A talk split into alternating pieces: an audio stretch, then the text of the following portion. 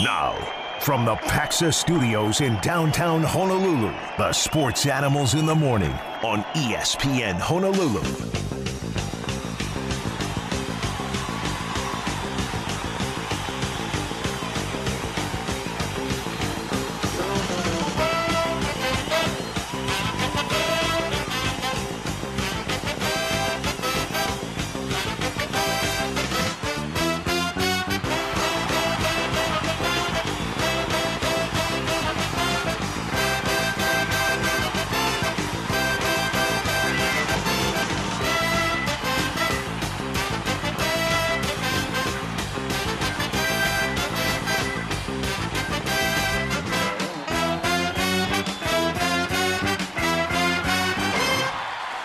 Good mornings. Get ready. We're coming in hot.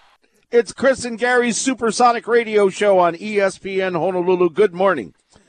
All right. Uh, we start our day with our top headlines. Three things you need to know. Well, maybe it's four.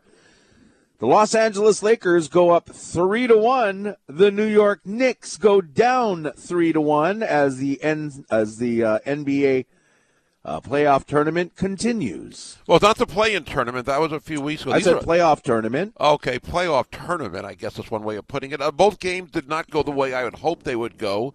Uh, I really thought Golden State would bounce back, even though not only did I want them, I thought they would come back with a nice win, and they came. I'm not oh sure so anyone close. really cares who you were rooting for. I had people asking earlier, uh, and then of no, course the Knicks. the dog Moki on your bed doesn't count. He's on the floor right now. Anyway, uh, but uh, yeah, both games. You know, the Knicks game is not surprising, uh, and you know they playing a, a really hot Miami team. I don't think the Knicks are playing that poorly. I mean, Jalen Brunson had a great game again, 32 points. Randle and Barrett. Although Stephen A. Smith said, uh, "I am disgusted with Julius Randle. I'm about to ask for him to get traded." Well, thanks, Stephen A. Uh, but they did not get back in that game. Uh, so that game, I, I kind of expected it. The Golden State game, though, what a fantastic game because Golden State did have leads of 10 uh, in the third quarter and were tied late in the fourth quarter, and they just laid an egg. Steph Curry, 3 of 14 on threes. That's all you need to know. All right, we'll get back to that in a second. Uh, Major League Baseball Hawaiians, how did we do yesterday? Uh, no hits, unfortunately. A couple of players, only two of the five are. Did anybody play? Yes, two of them Okay. did play. We have Isaiah kind of Falefa for the New York Yankees. Did get the start at third base, 0 for 4, 191 batting average right now. Kolten Wong did start for Seattle, only got one official at bat, 0 for 1. His batting average, 188.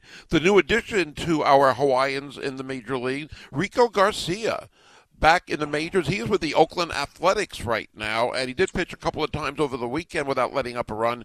They did not play yesterday, but we'll give updates on him every day as well. Rico Garcia, Hawaii Pacific University. Shout out to Neil Everett. Yes. All right. the HHSAA New City Nissan Boys Volleyball Championship Tournament is underway. Also, the Title Guaranty girls water polo ladies are in action. Uh, a lot of sweeps yesterday in uh, volleyball, at least. Yeah, volleyball. You don't really have sweeps in water polo. Probably not. Probably not. Uh, for be- for volleyball, this is just going to get better and better every day this week. And if we go according to chalk, would it be Punahou or Kamehameha versus uh, Moanalua maybe in the championship this weekend? Hey, I wasn't paying attention. Okay, so um, Punahou beats Kamehameha uh, in five, two days in a row, and then they had that third match. Who won that third one? Tanner, do you know? Kamehameha. Kamehameha one. Ah, okay. All right. Well, uh, here we go. All right. Charlie Wade's on the show a little later on in the 8 o'clock hour today uh, as we, um, you know, get his uh, reaction on the season. And uh, we have more if you want to text in at 808 296 1420. More well wishes for the men's volleyball team. All right. Let's go back to uh, uh, basketball and the uh, the mighty, mighty Los Angeles Lakers. That was was it just me or was Kim Kardashian sitting in courtside? She was there. I know she was there Saturday, right next to the Lakers bench. I, I Yeah, don't know okay, where that she- was her then. Yeah. that was her then. Okay. Yes. Um, anyway, so um, it just you know Lonnie Walker the fourth. What a great fourth quarter! Just goes to show you that another player that leaves the San Antonio Spurs becomes a star without uh, Gregg Popovich. You see. I wouldn't It's, call a, him a. it's kind of a common theme. After you know, you're like, no one knows who you are in the Spurs. All of a sudden, you leave, and you're like, whoa, this guy's really good, huh? like Kawhi Leonard, I guess, would be an example of that, huh? Sure, sure. sure. Uh, Lonnie Walker, according to reports, by the way, is dating Kim Kardashian, so maybe that's why. Oh, that's uh, nice. I don't know if that's true or not, but I, I'm not sure if it was TMZ where I saw that last night. That's yeah, he, pretty good, though. If your girlfriend can get the, the you, you know, you got enough pull for your girlfriend to get the courtside seat. I think I have a feeling Kim Kardashian gets has enough pull on her own without Lonnie Walker, but uh, yeah, she was right next to the Lakers bench that night. Uh, and Lonnie I think she was with her sister. was it? I, I don't know who she was with, but uh, I'm not sure. I just saw it for a second, and then they wouldn't show her again. Right, right. I love when they show the celebrities Sorry. just to see who is out and about. Lonnie Walker almost outscored Golden State in the fourth quarter. Think about that. He had 15 points, 15 in the 4th Mm-hmm. quarter off the bench, and Golden State Uh-huh. had 17 in the fourth quarter. I mean, I really felt throughout that game that they were going to win. It was going to be close. Finally, a really close game back and forth. And the way Golden State played down the stretch, a couple of careless mistakes, the turnover by Draymond Green, Steph Curry at the end, awful, awful shooting. Uh-huh. They, yeah, they did. Did they? They just seemed so sloppy at the end. Like that. That's not the Golden State Warrior. Even Steph Curry. Yep. I mean, they were just they were just so sloppy and out of control. Like they were in total panic mode. I, I- didn't get that. It was it was kind of hard to watch. You know, Steph Curry getting that you know getting the jump ball at the end of the game, and instead of calling timeout, just kind of throws it up and hopefully someone can get it. That was that was very un-Steph Curry like. Yes, and the way I look at Golden State, uh, I mean, going into the series as an example, if they were going to lose, you'd think, okay, the Lakers are hot, it can happen, LeBron James, all that. They're still a really great team. But the way they are losing the series, and if they lose in five, which I don't think anybody saw coming, I do wonder even more if this is the end of their dynasty, the end of their run. Not that they're still going, not going to be really good in the future like next year. You might lose a Draymond Green, but I think they're missing a little bit. And I didn't think that last year as they came on, obviously, and beat Boston. But yeah, the way they're playing, it's been really hard to watch because they're losing in ways they not they're not normally losing by. You know, the 30 Yeah. point loss the other day, awful three point shooting in the fourth quarter. Klay Thompson, nine points, three of 11 shooting, three of nine on threes. Very un Golden State like. even um, towards the end of the game, uh, before the right before the jump ball, Draymond Green gets it and he's like dribbling, and it's like, who are you throwing it to?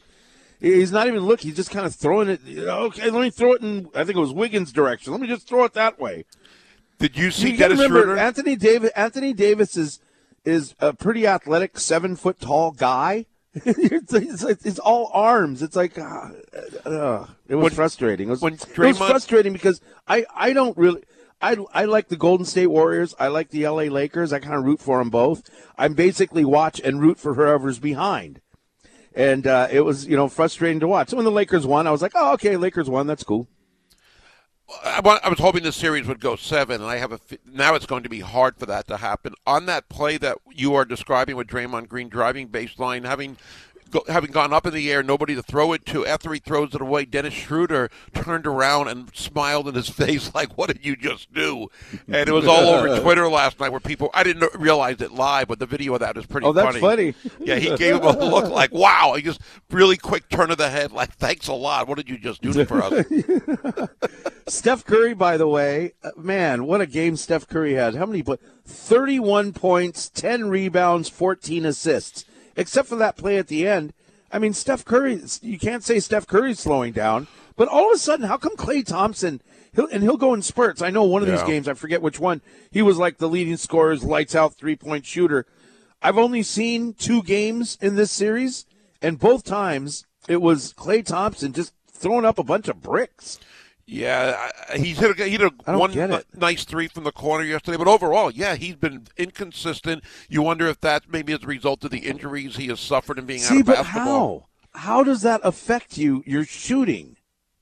I just wonder if even if whether it's his legs not in full, you know, full sync, so to speak, where he just doesn't have everything that he Your used to legs aren't in full sync. Well, no, Can he doesn't have the your words. He doesn't. Please? He doesn't have the strength. He's not in a rhythm. He doesn't have the same everything, whether it's a release point or things like that on his jumper. He still can be really, really good, but he is not as consistent, and that's very Mm. noticeable since he came back from like basically a two-year layoff. What a what a what a what a game by uh, Steph Curry though, man. But he missed Uh, so many LeBron- shots in the fourth quarter. I, I mean, the numbers Yeah. look really good, but the shots he missed again, three of fourteen on threes. That is not Steph Curry. Right. Yeah, 3 of 14, 12 of 30 overall. But I mean, he had to. I mean, no one else could hit a basket. And they were guard they were and you know what? They, they had Anthony Davis. Anthony Davis guarding him on the three-point line. He couldn't get a three-pointer off at the end of the game. Remember that? He, he got it off, but it wasn't close because of Anthony Davis and his length. Right. LeBron was covering him earlier as well, and that's smart of LA Yeah. to do stuff like that to make it more difficult for him. And they did exactly what they wanted: make him struggle. LeBron James uh, ends. LeBron James ends up with um, 27 points, nine rebounds, six assists, so almost a double double. AD 23 points, 15 rebounds. Woo! he had and he had a very good game. I mean, it wasn't where the every other game where he had a really good game, then kind of an ugly game like he's been known for earlier in these playoffs. Yeah, he had a really good back-to-back games, of course, and more importantly, the rebound yesterday, the defense as well. One thing about LeBron James, and I, I don't enjoy saying this, but I notice it too often: shot selection. Why are you shooting those threes in the fourth quarter where he missed, I believe, three of them? There was no reason to take them early in the shot clock on one or two when you had the lead.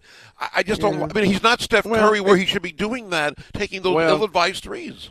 It's it's he's you know just like Klay Thompson. Klay Thompson's a shooter. You let shooters shoot. So whether he's on or off, let him shoot his way out of it. I think LeBron James has earned the he's earned the right to pick it. You know, you can't complain if you're the coaching staff on any shot that LeBron takes. I, I wonder. Well, the thing is, I don't, he's not Klay Thompson, though. He's not known to be a great three-point shooter, so I don't think he has. Mm. I mean, he can say he has the right, or he can say that, but I just think they were ill-advised early in the shot clock, and a couple of them rushed. You didn't need a three at those points, and I believe there was three in the Mm. fourth quarter that I remember that he just missed, and uh, I just noticed that about him a lot, and I. Uh, I don't know why I see it all the time in him. Maybe because he does it often. It didn't hurt the team, as it turns out, but it could have. Eh, I, I think you, you, you, if you're LeBron James, you've earned the right. You, you know more than I do when watching him. I really, I really think that. But um, here's a guy. Do you know the the contract situation with Austin Reaves? He- He's that guy, number 15 for the Yeah. Lakers. But that guy is just so consistent, game in and game out. We talked about Klay Thompson. Oh, he's good this game. You know, bad this game.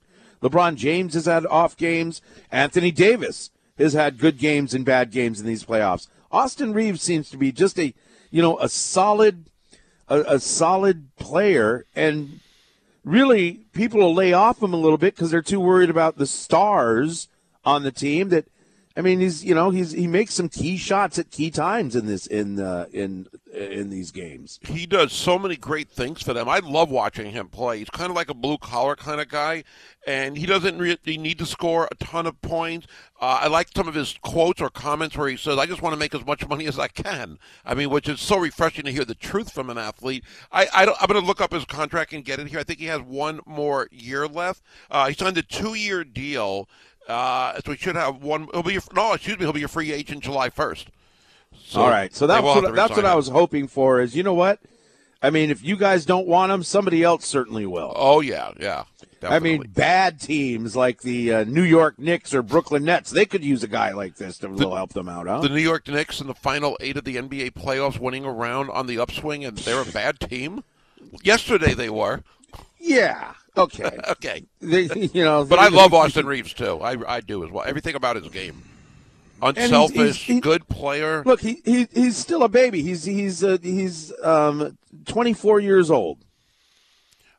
I don't know if he's ever shaven before either, but uh, he is that good, and he just again he he, he can compliment other players. He's a good ball handler. I don't know if he's ever shaven. He looks like he's so clean cut. Like I don't know if he's ever shaved before.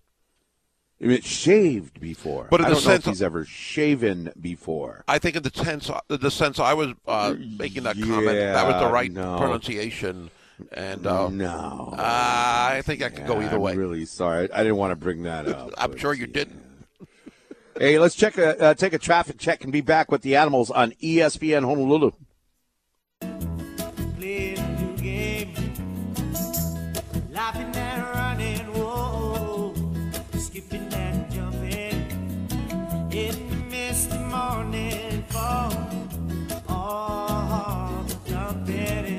Hope you're having a great morning so far. It's going to be mostly sunny again today with nice trade winds.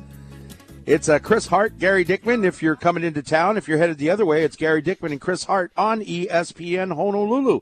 Rich Cimini uh, from ESPN NFL Nation is going to join us in uh, oh about 15 minutes on the NFL. What's going on in the NFL? Well, he's going to be he covers the New York Jets, so you know soon to be Super Bowl oh, champs. Jeez, the Jets. Why don't we talk about the Brooklyn Nets? Because the Jets. Why don't we talk about hockey? Oh, there's something. Oh, yeah, let's talk okay. about hockey. Oh, here we go. How about those Kraken? Aren't you a Kraken Well, fan? I, am sorry. I don't. Uh, did they do good? Did they win a yeah, game? they won a series, uh, and they're Oh, winning good. this series as well against Dallas. The place is going crazy. Uh, their arena in Seattle for this hockey team. Sec- was it second or third year in existence, and they've got a good chance to go Second to the second or third Conference. year, the Kraken. Yeah, They haven't been around for three years. I try. Wow, this is their second year already. Wow, second year already. That's like the remember when the Vegas Knights started off. Same. Yep. Yep. First year they went to the Stanley Cup final. Yeah. All right. Is that all the hockey talk you want? Uh, that's all I get. That's all I get. I'll listen. Go ahead. and I'll just nod. Go ahead. I'll nod along with you. Well, I'll just. I'll just say one thing as it compares to basketball. Uh, is in hockey right now in the Eastern Conference, the Florida Panthers are one win away to go to the Eastern Conference Final. They're the eighth seed. We see that Florida. Panthers. Yeah, we isn't that a U, isn't that a USFL team? Didn't Chris say he was going to sit back and listen? I thought uh, they. The, the, point is they were an eight seed. That happens often in hockey, more way more often than basketball. Hot goalie will make all the difference. So you see that kind of thing. What we're seeing in the NBA is really amazing and very rare, because even with the play-in tournament, you still have these seeds from the seven through ten teams, and Miami is the eighth seed in the Eastern Conference. They are one win away from going to the Eastern Conference Final. That doesn't happen often in basketball, where you get an eight seed winning the first round, let alone a second round. And in the Western Conference, the Lakers are a seven seed. Uh, barely making the playoffs. I mean, they didn't clinch a spot till late in the regular season, and they are one win away from going to the Western Conference Finals. I think it's different in the Lakers scenario in that you know you have LeBron James, Anthony Davis. When they're healthy, they probably, if they were healthier, they wouldn't have been a seven seed. But then you look at Miami; they did not have a good regular season. Yet we're seeing these two teams do what they're doing. It's again something you don't see often in basketball with these upsets in the playoffs. You know what? You know why? You know what Miami has going for them? They got Erik Spoelstra. They got a coach with a lot of playoff experience. I read last night where he is, according to many experts, totally out coaching Tom Thibodeau. Here's one example: he takes um, Jimmy Butler and he puts him on Yeah, Jalen Jimmy Brunson. buckets. But he puts him on Jalen Brunson. I think in Game Three started that. Jalen Brunson's getting his points, but he's making them work for it. But he's slowing them down a little bit. Uh, just the way he's substituting and changing his defenses up, he's doing an excellent job. And uh, you know he's been there so long. There's only there's only four coaches in the NBA that have been with the same team since 2019. It's only four years ago. Gregg Popovich, Steve Kerr, Erik Spoelstra, and I got to remember the fourth. But coaches come Two and go. those got, two of those coaches are really good. You just mentioned. Gregg Popovich, yes, is a Hall of Famer, uh, but that that's not that coaches come and go really often in the NBA. So Erik I Spoelstra, mean, it's horrible. Okay, three of the Yeah. four coaches who've in the last four years of the last four years, three of the four coaches who won NBA championships have been fired. Nick Nurse was just fired. Yeah, yeah, that's crazy, isn't it? Budenholzer, uh, that's crazy. I mean, I think they deserve Well, a little think bit more. I think yeah, but Budenholzer, he's going to get a he'll get a job somewhere. He'll- He will. They say he's going to get a job right away. He, well, I don't. I mean, I'm not sure what openings are out there right now. Well, uh, Well, San Antonio probably. I think I bet Popovich will have one more year. I don't know. I don't know how he's going to announce it if he's going to give a year's Okay. notice, whatever. But What what if they get Wem, uh, Wemby, Wembanyama? What, if they get that kid from France? What if they get because they could? They're like I think what do they have the fourth best lottery chances? the Spurs are don't know, somewhere they're towards the there. way bottom of the league somewhere, but it's like Yeah. third or fourth. I think fourth. I mean, if they get him, I wouldn't retire. You That's- can do the whole you can do the whole Phil Jackson thing and just ride you know ride these uh, great uh, players to championships. Just go along for the ride. That could keep a coach intact a little bit longer if you get this generational player uh, in Victor Wembanyama. I mean, he is from hearing. Europe, so it kind of fits, right? That's true. I didn't think of that angle, Right? that connection there. Yes, but uh, getting back to Erik Spoelstra, yeah, the, the, everything he gets thrown his way as far as the uh, acknowledgement, the credit, he definitely has deserved. What a great story that has been and still is. Yeah. Hey, I wanted to um, the um, New City Nissan HHSAA Boys Volleyball Championship uh, tournament is going on. Day one yesterday. Congratulations to the Vikings of Hilo. Uh, they beat Kaiser three to one. Punahou sweeps uh, sweeps. Uh, they swept them. they sweep Leilehua three to nothing. Uh, Mililani sweeps Kahuku three to nothing. Roosevelt beat Lahainaluna, and Roosevelt's. Uh, you know what their their reward is? Congratulations, you get to play Kamehameha. You get this deep, not that it's that deep yet in the tournament, but you expect to play the best teams around when you go this far and win a playoff round. It's going to get harder and harder. Congratulations, Hilo. You get to now play Moanalua. Right. I don't know how the bracket looks like, and I don't. I'm looking at scoring live right now. I don't know how the the, the brackets go, but um, is it possible? And I'm just throwing this out there. I don't know that you know or not either, but is it possible we have a Moanalua Kamehameha final? I think they are the top two seeds, which means they would not meet until the championship. Oh, ho, ho, ho, get your popcorn ready. Yeah, that should be great coming up this weekend. Yeah, we'll have some semifinals and the finals uh, on uh, CBS 1500 uh, later on in the week. But uh, today, uh, it is Hilo against Moanalua. University takes on Pahoa. Uh, the Pluns against uh, Kamehameha Maui. Radford and Waimea go at it. Mililani and Kamehameha Hawaii. Did we used to say Kamehameha Big Island? I don't think we did. Uh, Aiea against Molokai. The battle of the green teams. Roosevelt and Kamehameha, as we mentioned, and Konawaina against St. Louis. Hey, St. Louis is not too shabby either in boys volleyball. I don't know a lot about them, but I would imagine they're taking the back seat because of what Punahou and Kamehameha are doing in volleyball overall. So Yeah, but uh, anyway, congratulations once again to hey Punahou Tennis winning uh, state championships in boys and girls. Congratulations once again, St. Louis boys winning uh, the uh, HHSAA uh, uh, track state championship. Punahou girls, ILH school is doing very very well in these state championships, huh? You, oh, as usual. And again, I, I'll, I'll get the exact year, but the ILH in boys volleyball has won, I believe, the last 20 championships, state championships.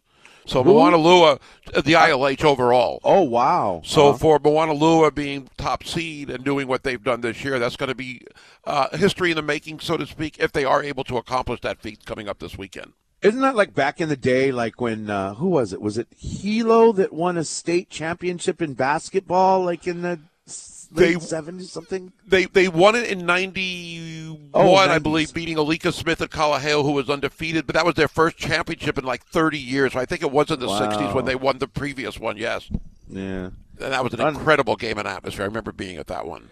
Unreal. Hey, uh, Charlie Wade's going to join us. It's going to be in a couple hours from now, but Charlie Wade's going to join us later on today. He's out walking the dogs right now. Yes, yes. But uh, so thank you, Charlie. He's um, um you know uh, what a, what a magical season, man. I still can't get over. I mean, this is the stuff that you you think back and you go, hey, remember that 2017 and the last few games sold out, 50,000 seats at Aloha Stadium. This is one of those things we're going to remember, and I don't know if we. You know, it seems like we've got the kind of program where you wouldn't be like, you know, like football's up and down, up and down, up and down, right? Yes. baseball and, and basketball is kind of you know a kind of you know uh, middle of the road's a bad word a bad way to put it but they're kind of steady on where they are Consistent, yeah. once in a while you go to the tournament you know that kind of thing uh, football up and down up and down but volleyball seems like it's like it's it's way up here it's it's top tier top shelf and it seems with the way the recruiting and everything is going that uh, it's like this is kind of going to be the norm. So I don't know if we ever we ever look back and say, "Hey, remember when we went to four championships in a row?" Right? Yeah, and that, I don't know if we ever do that. Oh, I'm sorry. Yeah, th- th- that in itself is incredible, and I don't think it's over. I don't know if they're going to go to the championship next year, but we know that even though they lost so much, they have a lot coming back. Great recruiting class, as you kind of s- said. I don't think this run is necessarily over, but just in itself, again, four seasons in a row playing in the championship. How many other schools could say anything close to that in any sport? Yeah. So it's really been an incredible accomplishment. That's why I don't think the loss on Saturday hurt as much as it might have been in other years. Yeah. As as as our friend Derek Branch would say, I am feeling you, dog. All right, uh, Rich Cimini from ESPN NFL Nation on the New York Jets. Yes. Uh, yeah, get your popcorn ready. Uh, Jets talk coming up next on ESPN Honolulu. Time now for our bulletin board. Hey, did you know that when you talk, read, or sing with your child, you're helping shape their brain? Every parent has the power to create a strong start for our children from the day they're born.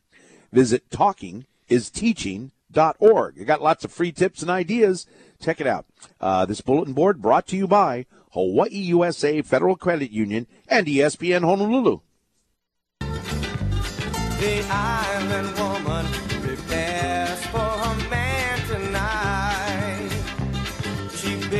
Gary Dickman and Chris Hart on this. Tuesday morning. What's gonna we're gonna talk some NFL right now, and not often as a team going through with what the New York Jets have gone through. It's been a great offseason. I am real happy about that, and I think our next guest is as well. Joining us on ESPN Honolulu. Uh, coming back in a second, we just lost the connection there, but we're going to talk with Oh no, I, I'm here. I, I'm here. It's me, Rich. The Jets? Yeah, they're horrible. I, I hate. I hate covering the Jets. They're really bad. Uh, Next question, please. Jealousy, jealousy, jealousy. The Jets are on the ri- but again, it's the off season, and I am hopeful that it'll carry over to the regular season. A lot of people are anticipating when the NFL schedule well, gets released on Thursday. We'll get into that about the schedule in just a minute. Joining us now on ESPN Honolulu, ESPN NFL Nation reporter covering the New York Jets, Rich Cimini back with us. Rich, great to talk to you again. Has the excitement died down with Aaron Rodgers finally getting traded to our New York Jets? Well, I guess not. The Jets are still tweeting a, a lot of practice video from Rodgers, Uh, you know, like uh, like it's like the last throw of the Super Bowl or something like that. Practice video, but yeah, the Jets are pretty excited. realistically, and I know there are people saying, well, they're a playoff team and they've got all these weapons, some of the other acquisitions, some former Green Bay Packer coaches and players, and I know they had the rookies of the year last year, but when you look at this roster today, realistically, what do you expect out of them this upcoming season? Well, I think they're better than what they were last year. They were seven and ten last year. I think they probably could have won nine or ten games if they just had competent quarterback play. Obviously, Rodgers addresses that issue, so I think we're looking at a few more wins out of the Jets this year. I don't, I don't think they're a uh, Super Bowl favorite or anything like that. I mean, we let's not forget about in Cincinnati. Um, you could argue the AFC is so that Rodgers might only be like the fifth or sixth best quarterback in the AFC. So I think I think the Jets are probably right in there somewhere, somewhere between the fifth, sixth, seventh best team in the AFC. As far as the trade itself, and we don't know how long Aaron Rodgers will play, do you think they got fair value as far as what they gave up in return with those draft picks? I do. Uh, he was non-committal uh, on how much he's going to, how long he'll play. I think he's going to play two years, unless something unforeseen happens, like a, a major injury or something. I think they're going to get two years, at least two years out of Rodgers. Um, I thought they gave up too much, quite frankly. They essentially giving up. They gave up a two this year, and probably a one next year. As long as he is standing by the end of the year, you know, the conditional pick will turn into a one. So that's a lot, you know. So I think you got to get at least two years of them, make it worth it, or you got to get to the Super Bowl in the first year. We're talking the New York Jets football team right now with their acquisition of Aaron Rodgers and more. Rich Cimini from ESPN NFL Nation is our guest here on ESPN Honolulu. My main concern, I know you're well aware, but I want to hear you talk a little bit about the offensive line because you got the receivers, you got a great defense now, you got some running backs that are good with Breece Hall, Michael Carter. The offensive line, specifically the left tackle, I think is a big concern. A lot of moving parts on that offensive line right now. I think only two out of the five jobs are secure. The two guard spots are pretty much solidified, but you know, center and two tackles, which are only the three most important positions on the offensive line, are still up in the air. So, uh, yeah, right now, Duane Brown is probably the favorite left tackle. Um, you know, really good career, outstanding career, but he's going to be 38. He's coming off shoulder surgery, so you wonder how much he's got left. And at right tackle, it's kind of a, a who's who. They have uh, guys like Mekhi Becton, Max Hill. They signed Billy Turner. So really no favorite there. And then at center, they're going to be good for the long term. They drafted Joe Tippmann out of Wisconsin in the second round. I thought that was a good pick. He's going to start eventually. I don't know if it'll be. It might go with Connor McGovern. So that job is going to be an open competition. So yeah, it's a little bit concerning because you'd like your offensive line to be solidified, uh, and right now it's not. Mekhi Becton. I mean, he gets drafted so high, all that potential. Then we have all those injuries. Hasn't really played much the last few years. Is he going to be one of those draft bust, or can he still be a contributor to this team? And if so, will it ever be at the left tackle position at some point? Well, it's funny you mentioned that because uh, you know there was a little bit of a brush fire. I don't want to say it's a controversy, maybe a little brush fire the other day. Robert Saleh said at a press conference basically he's going to play the five best linemen, and Mekhi Becton tweeted the next day, um, "I am a you know uh, very emphatically in a tweet. He he deleted that tweet. Saleh was he appreciated the tweet, but basically all he said was, "You got to you know if he wants to be a left tackle, then earn it. You know that's what the competition's for." So Mekhi has done a great job of losing weight this offseason. We know he's had some serious weight issues. He was up to 400 pounds a couple of years ago. I'm told to about 340 right now. So he's really putting his best foot forward. The, the only question there is, you know, can he keep it off? And he's got a knee that has been operated on twice in the last year and a half. So can that knee hold up? He has talent and uh, he's got a lot of motivation now because it's a contract year. So we'll see if he can stay healthy. We're talking Jets football. Rich Cimini from ESPN NFL Nation. A great follow on Twitter at Rich Cimini is our guest here with the Sports Animals on ESPN Honolulu. What is your evaluation right now of the wide receivers? You got a couple of ex-Packers in Cobb and Lazard. Obviously, Garrett Wilson with what he did last year. Your thoughts on this as a unit of the wide receivers? Yeah, I know Garrett Wilson was outstanding last year. I think he exceeded expectations. Uh, I mean, to win Offensive Rookie of the Year for a team that had such erratic quarterback play is quite a testament to Garrett Wilson. So I think he will be a, a really good number one receiver for the Jets. After that, you know, you got Lazard, who's you know who's a solid receiver. I, I don't think he's a Pro Bowl receiver, but he obviously has a good chemistry with uh, with Aaron Rodgers, and, and Corey Davis is a former starter who has not lived up to expectations.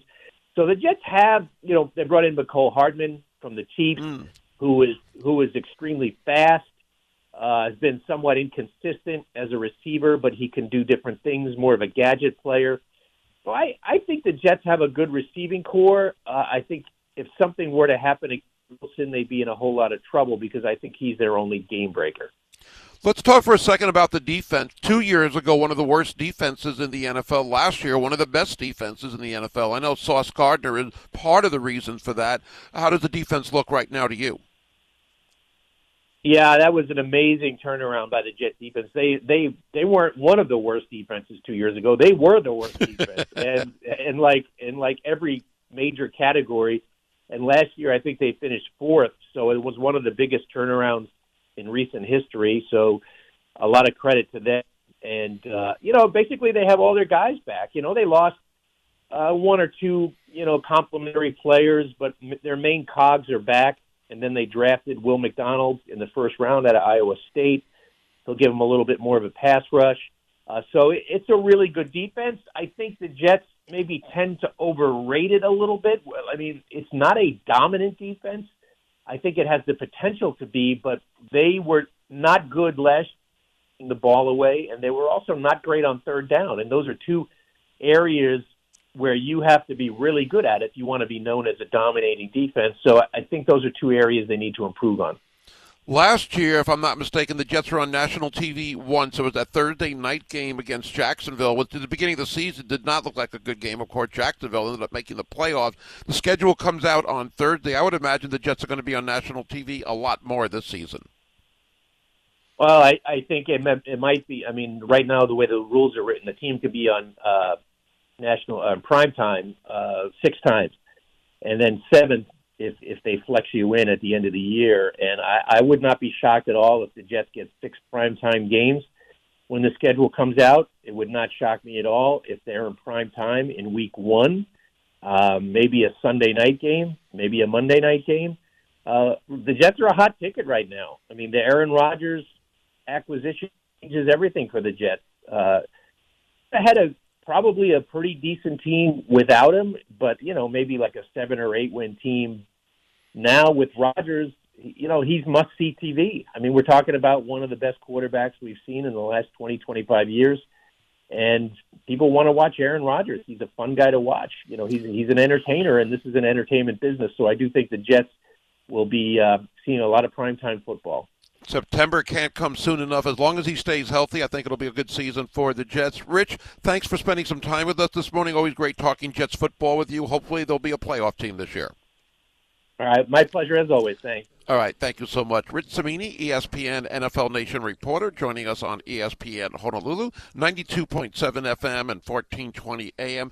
When Rich was talking about Aaron Rodgers, Chris, I'm not sure if everybody uh, heard some, one of these stories about his appearances. He was at all these games last week, a hockey playoff game with New York, the Knicks playoff games, and he was with Sauce Gardner last Tuesday, I believe, at the Knicks Miami Heat game. And Aaron Rodgers at one point tells Sauce Gardner, hey, we're sitting next to Jessica Alba. So I'm just letting you know. And he goes, Who's that? And Aaron Rodgers gave him a look like he could not believe that he did not know who Jessica Alba was. Jessica Alba, after the game, tweeted that the sauce guy is actually really nice. He was talking to my friend. He was really sweet. It's really good that he gets along with his elders so well as well with Aaron Rodgers. and that was pretty funny. But that made the a lot of sauce guy is that what you said? The she- sauce guy. yeah. I thought it was pretty interesting with the comments there, but especially referring to Aaron Rodgers as his elder, which he is.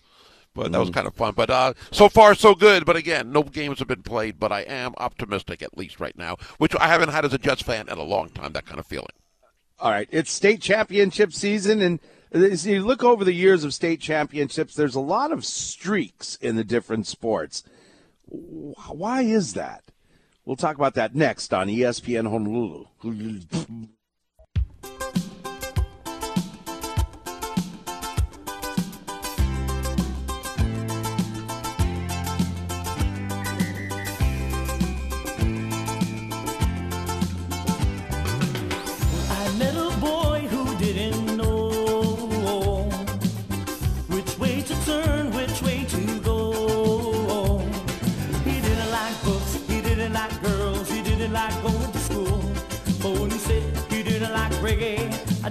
You know how uh, give him a people uh, celebrate uh, Rusty Komori, the Punahou tennis coach, because he won 57 uh, state championships in a row, something like that, right? Yes. A lot of state championships.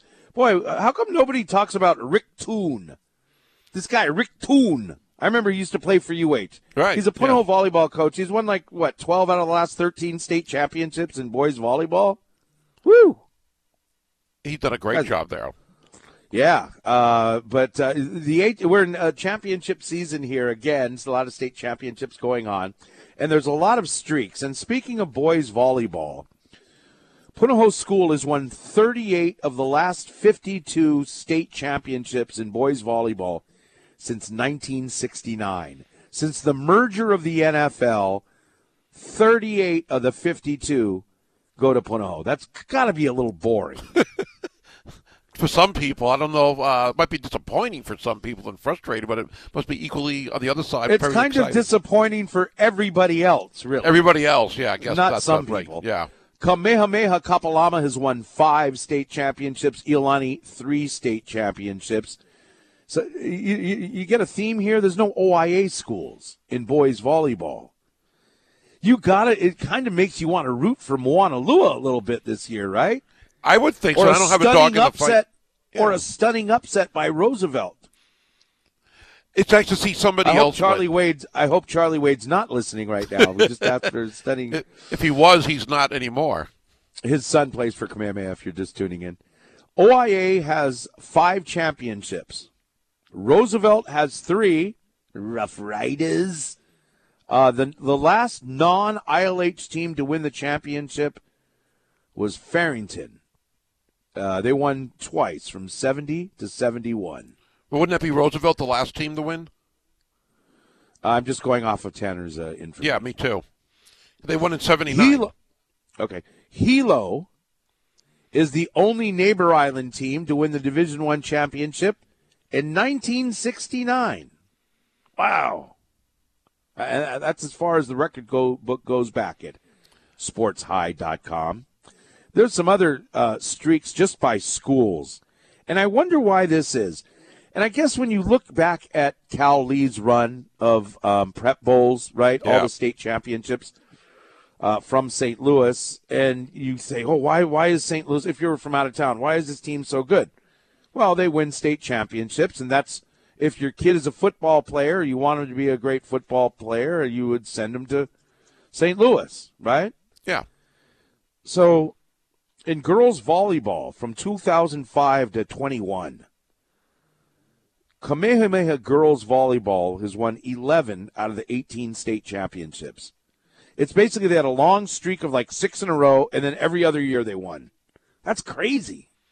What makes Kamehameha so good in girls volleyball? You can't really recruit, can you? Because of the um, because the, The academic uh, admission no. Uh, what? The admission. I mean, as far as getting admitted to Kamehameha, it's not like anybody can go there. Right, right, right.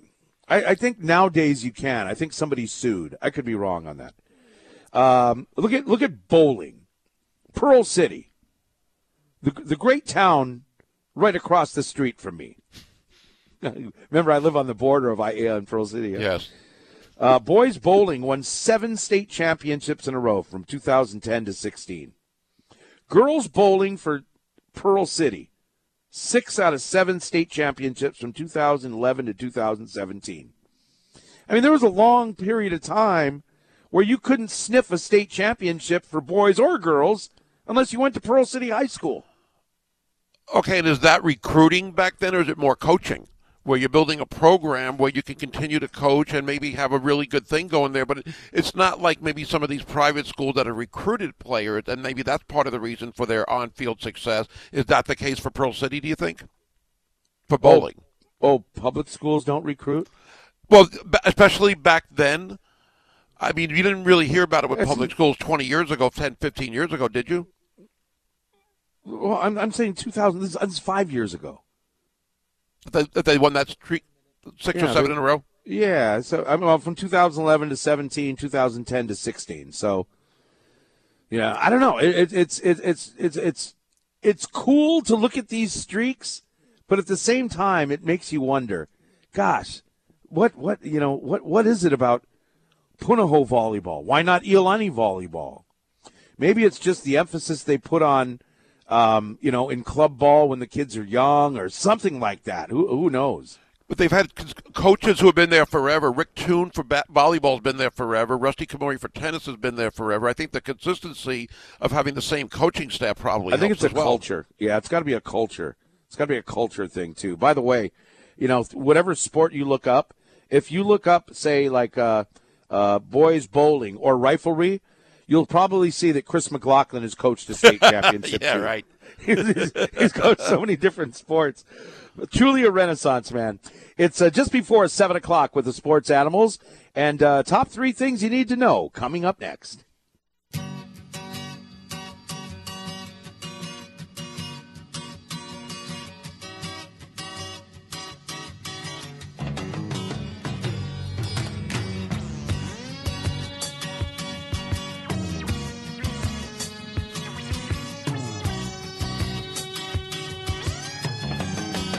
Good morning. Happy Tuesday. Taco Tuesday with the sports animals. Actually, it's a National Alphabet Magnet Day.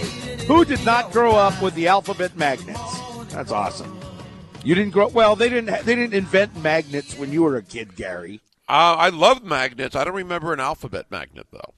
You don't remember the, the, the colorful ABCDs magnets on people's refrigerators? I didn't really visit a lot of people's houses and check out their refrigerators, so I don't remember that. Well, back then, your parents would tie a stake to your neck so the dog would play with you. Yeah, that was it.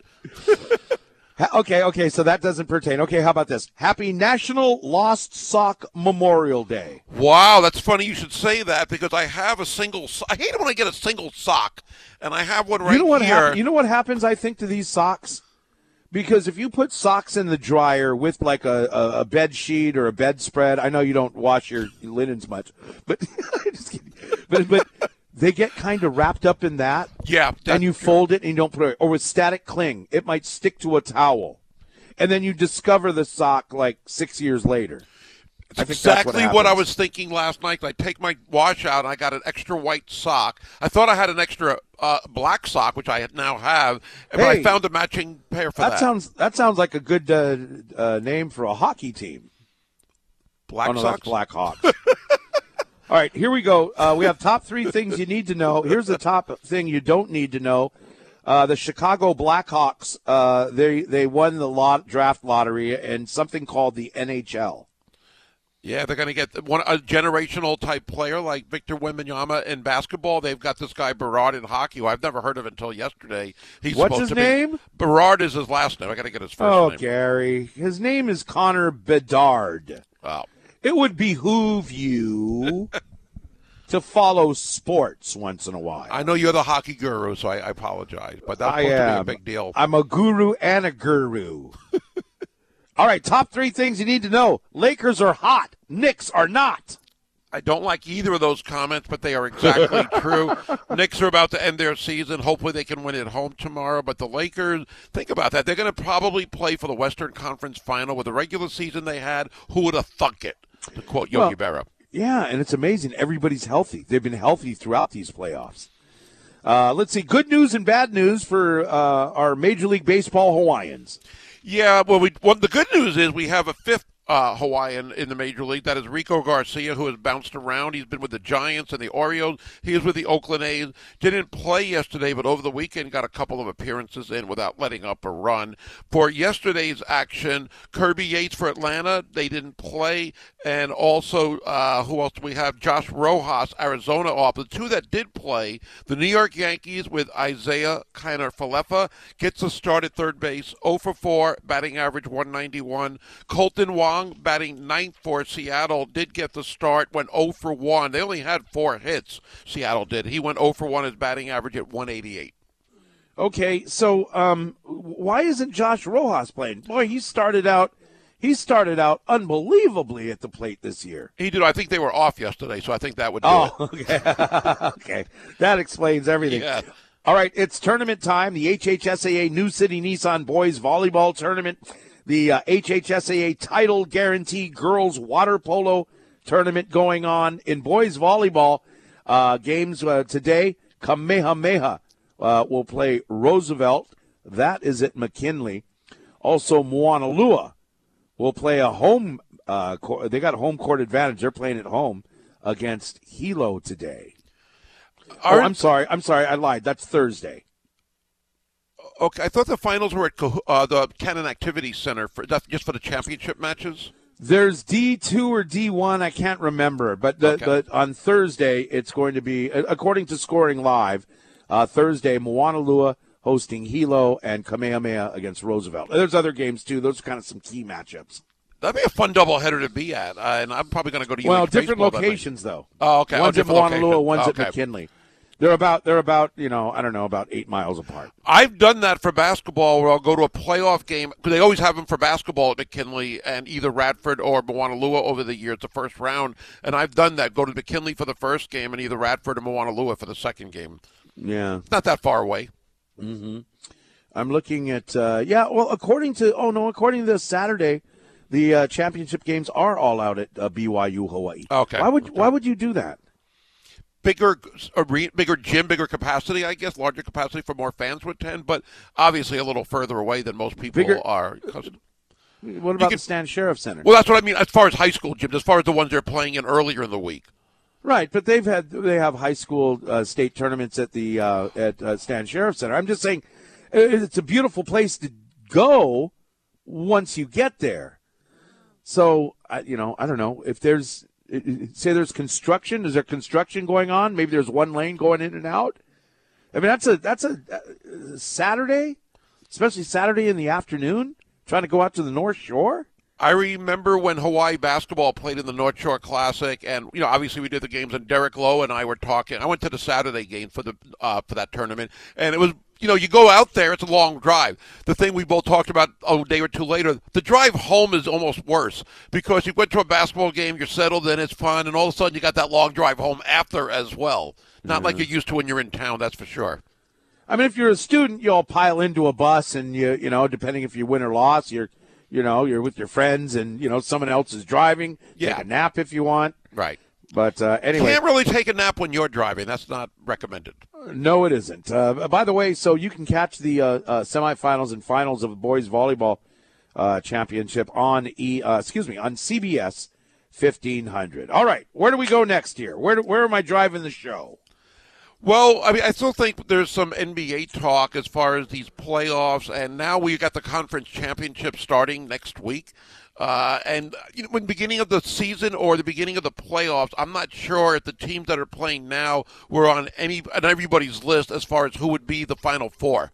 I mean, you're going to have, but you don't have Milwaukee. That's one thing that I don't think anybody saw coming. Miami and the Knicks, nobody really thought, for the most part, that they would be in the situation, and Miami's probably going to win this round. In the West, same thing with the Lakers. I, I find it interesting in a way, but I also want to talk about tonight's game. One of tonight's game, that Denver Phoenix series. Chris Paul will not play again tonight. I know people are saying they're better without him. They're faster without him. Maybe I still think again he's a Hall of Famer. I don't think he's slowed down that much. But nobody gave Phoenix a chance when they were down 2-0. Haven't we learned over the years as fans or media that when teams are up 2-0, the series are not necessarily over? And if you don't believe it, look at Sacramento and Golden State two weeks ago. Sacramento's up 2-0 at home, and we figured, oh, Golden State's done. Well, we know what happened. It's, it happened in the NBA Finals a few years ago with Phoenix and Milwaukee. Phoenix was up 2-0. I think, and, uh, yeah, they were up 2-0 and lost that series. So these early leads, even though you have a big advantage being up 2-0 or even 3-1's different. Because 3-1, you're just one away from elimination, obviously. But the 2-0 leads, I don't think necessarily guarantee a victory in these playoffs. But now we're a lot deeper in this round. Yeah. Okay. So uh, you're three one. Um, the three the series going three and one right now. Miami leads New York three to one. However, the next game's at New York. The Lakers lead Golden State three to one. However, the next game is in San Francisco. Yes, and I believe the only time Golden State with this team with this run has lost a three-one lead was with LeBron James and no Draymond. Was against LeBron James, excuse me, in 2016 when Draymond missed that critical game five because of the uh, suspension. But this team doesn't lose even when they're down three-one. I believe this is the third time in this run they've been down three-one, and they did lose that one. I, I, I don't know if they're going to win this series. I do hope so, but I think they will win on uh, Thursday. I'd be amazed if they lose that game at home. To see them go down three one, I think is kind of surprising. And look at the diff- the difference. It's it's just, it's easy to say, obvious that three one versus two two is a major difference. But look at yesterday's game for Golden State. They were that close. Yeah. I mean, they had a lead of I think 98, 96. I it think was they tied panicked. a couple times. The they were that close and they panicked. Right? That's one way. I, I think there was a little bit of panic, which is something you would not think Yeah. could happen with this veteran team. But they, they had poor shot selection, uncharacteristic turnovers that you don't see from a Draymond Green or a Steph Curry the way they played. And uh, I, I am a little surprised. Again, on the other side, give the Lakers a lot of credit. A lot of people had written them off, myself included. And no, when- you said if they make the playoffs, watch out. They're going to make a run for it if they stay healthy. I, yeah, I think I'll they give would. you that one thing. Okay, I did think they would beat Memphis because of the experience. squirrel. I'm sorry. a clock, a, a broken clock is right twice a day. I, I'm not. I am surprised that they are up three one and probably going to win this series. But give them credit. I mean, I mean, and I was thinking about this last night, Chris. Not just you and I, but it seemed like everybody who covers, let's say the NBA as an example, all we do for the most part, well, mostly what we do is find the negative part of these players' games, their off the court activity instead of maybe praising what's really good in basketball and who's really good. Uh, we're critic- we're criticizing Golden State, the panicking, poor shot selection, poor shooting, and all that. But on the other side, give the Lakers credit for what they've done with the rookie head coach, making a lot of roster moves at the trade deadline, and getting these guys acclimated and in sync. I mean, it says a lot about this team. Like them or not, you've got to give them a lot of credit for what they've accomplished. And kind of the same thing with Miami. We're putting down the Knicks because it's fun, but Erik Spoelstra, who we did give credit to last hour, has done an amazing job with this team that did not have a good season. But look where they are right now. It's not a fluke. I would love, uh, everyone else would hate this, I would love to see the Lakers and the Miami Heat in the NBA championship game. couple of eight seeds. And Seven because- and eight. Oh, seven and eight. Okay. Wait, who's seven? The Lakers? Yes. Okay, Lakers are seven. A seven and eight seed. Because when you allow half the league to get into the playoffs, this is what happens. Well, you don't usually get upsets, though. I mean, the Lakers won technically. But it's an not upset. really an upset. It's the not Lakers as much, were a seven seed because everyone was injured all year. Yeah, that that a big part of their reach, and it would be a rematch of the bubble championship too. Oh, that's right, huh? Maybe with a different outcome this time. I hope. I don't want LeBron to catch Jordan's, you know, number of titles. That's or even Kobe's. Why?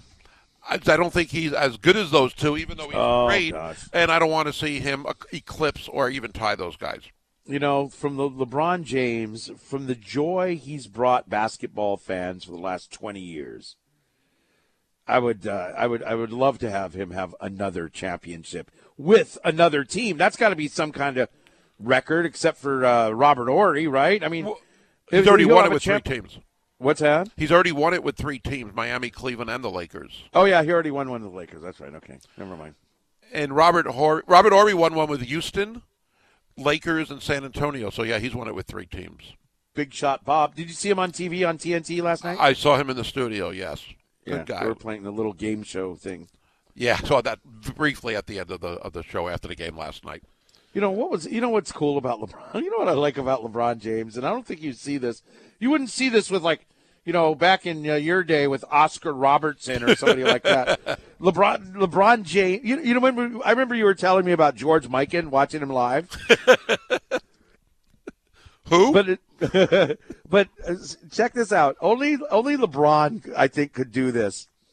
So during the game, and, and a lot of people saw this if you're watching it on television, and uh, you you saw um, him take himself out of the game for a rest in the fourth Well, quarter. Must- he, he didn't take himself out because the play was a free throw. He's like me, me. Points to himself, me. Oh, so Darvin Ham said, "Hey, come take a rest."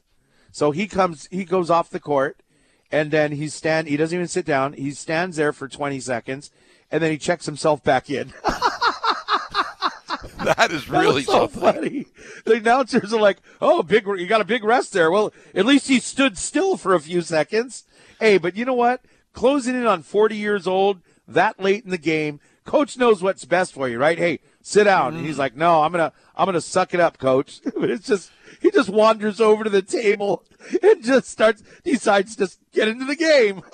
and what are you gonna do if you're the coach? Right, right. I didn't notice that was exactly how it played out last night until seeing it last night, but that is incredible. And again, in those kind of games, look at Steph Curry. Steph Curry, as almost anybody would know, always takes those rests at the end of near the end of the first quarter, near the end of the third quarter, at the beginning Yeah. of the following quarter. He was in action at the end of the third last night, and I don't know if he even rested in the fourth quarter. But the games are that important that you really can't afford to have these guys sit out. And I believe both Steph and LeBron played over 40 minutes last night. This is not the time. Oh, yeah. To, uh, Curry had 42 minutes, and LeBron had 43, minutes. Yeah, he had 43. Yeah, it's it, it is. It's a you know what? Let's close this out because you know what? Because LeBron is thinking, hey, you know what? Next game is at home. Our next game is oh, excuse me. Our next game is going to be on the road. We need to go up three to one. Yeah. Because if you go two to two and they win the next game, all of a sudden they have home court advantage, right? Right, and they would have even without because if it's two-two, they have two of the three at home. If it goes that far, so you're, you're letting Mm-hmm. them back in the series. You had to, you had to, you know, put them out of their misery, so to speak. And you know, I like the fact that things change like that in the playoffs, but it's a smart move not to rest these guys, even though LeBron does need some rest. Again, we we spend so much time, and again, myself included, putting him down for anything and everything. I don't think he deserved it. He deserves the credit for a lot of the great things that he's done. And I, I look at you know a lot of players like that, and I can I'll use Stephen A. Smith again. You know he's one of the guys, and I've said this before, where if, if you're not part of his group, where he can call you anytime and be buddies and friends. It seems like he puts these guys down. I mentioned LeBron James. He spends a lot of time putting almost anybody and everybody down, which maybe is part of his role. I know, but I, again, I was thinking about this that we should just be praising some of the great players in the NBA instead of always finding a reason why Milwaukee screwed up why you know Philadelphia played bad or Boston has struggled a couple of times, and instead of looking at the positive and the glass being half full, because there's some great, unbelievable basketball talent and players and games. So who's he putting down? Well, Stephen A. put down Julius Randle today, but he's put down LeBron. He's put down other players, and he's just one of them. I, I, again, my point is that I think we all, not we all, but most of us spend a lot of time finding the negative in some of these superstars for whatever reason. And again, I'm guilty of it as well. But I'd like, to, I'd like to look at the positive and how great some of the action has been and some of the great performances by these players. But you, but you have to remember they're they're they're searching for content, whether they believe it or not. Uh, You you have there's a certain thing, and we used to have a local person who used to be on the radio, always pointing out the negatives with the University of Hawaii, uh, different sports, and it was like uh, you know the whole thing was well everybody's praising them, so you know what everybody's praising the men's volleyball team. Well, if you want to make yourself out to be smarter than everybody else, you say, no, they're not that good, and here's why. They got lucky in the tournament, and here's why. And everyone goes, oh, yeah, you're just, you're just, you're not kissing butt. You're just, you're, you're, you're telling the truth. That's what you're doing. You're smarter than everyone else because you have a different take. And then you kind of analyze their take and go, no, they're just trying to get, uh, they're trying to get attention, is what they're trying to get. And that's what these guys are doing. Uh, You've heard of clickbait? I don't know what you call it on television. It's TV bait. right. That's what that's what they're talking about. 19 minutes after with the sports animals here on ESPN Honolulu. Got some sports shorts and uh, we'll take your texts as well. 808 296 1420. That's coming up next on ESPN Honolulu. Oh, you might not be celebrating National Alphabet Magnet Day. Perhaps National Lost Sock Memorial Day is not something that, uh, you know, piques your interest, but this will. It's National Tear the Tags Off the Mattress Day. Tear the you- see, you're not supposed to tear the, ma- the the tags off the mattress for some reason, or you'll go to jail. It's a federal offense. I don't know why. You're not serious, are you? No, I'm Chris, and I'm serious about what I said. You've never heard that. You got to go outside once in a while and talk to people. Why?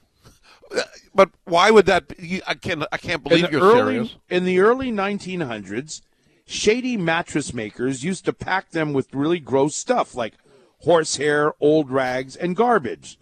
so the federal government started requiring them to list all the materials used to make the mattresses. Therefore, it was against the law to take off the mattress mattress tag.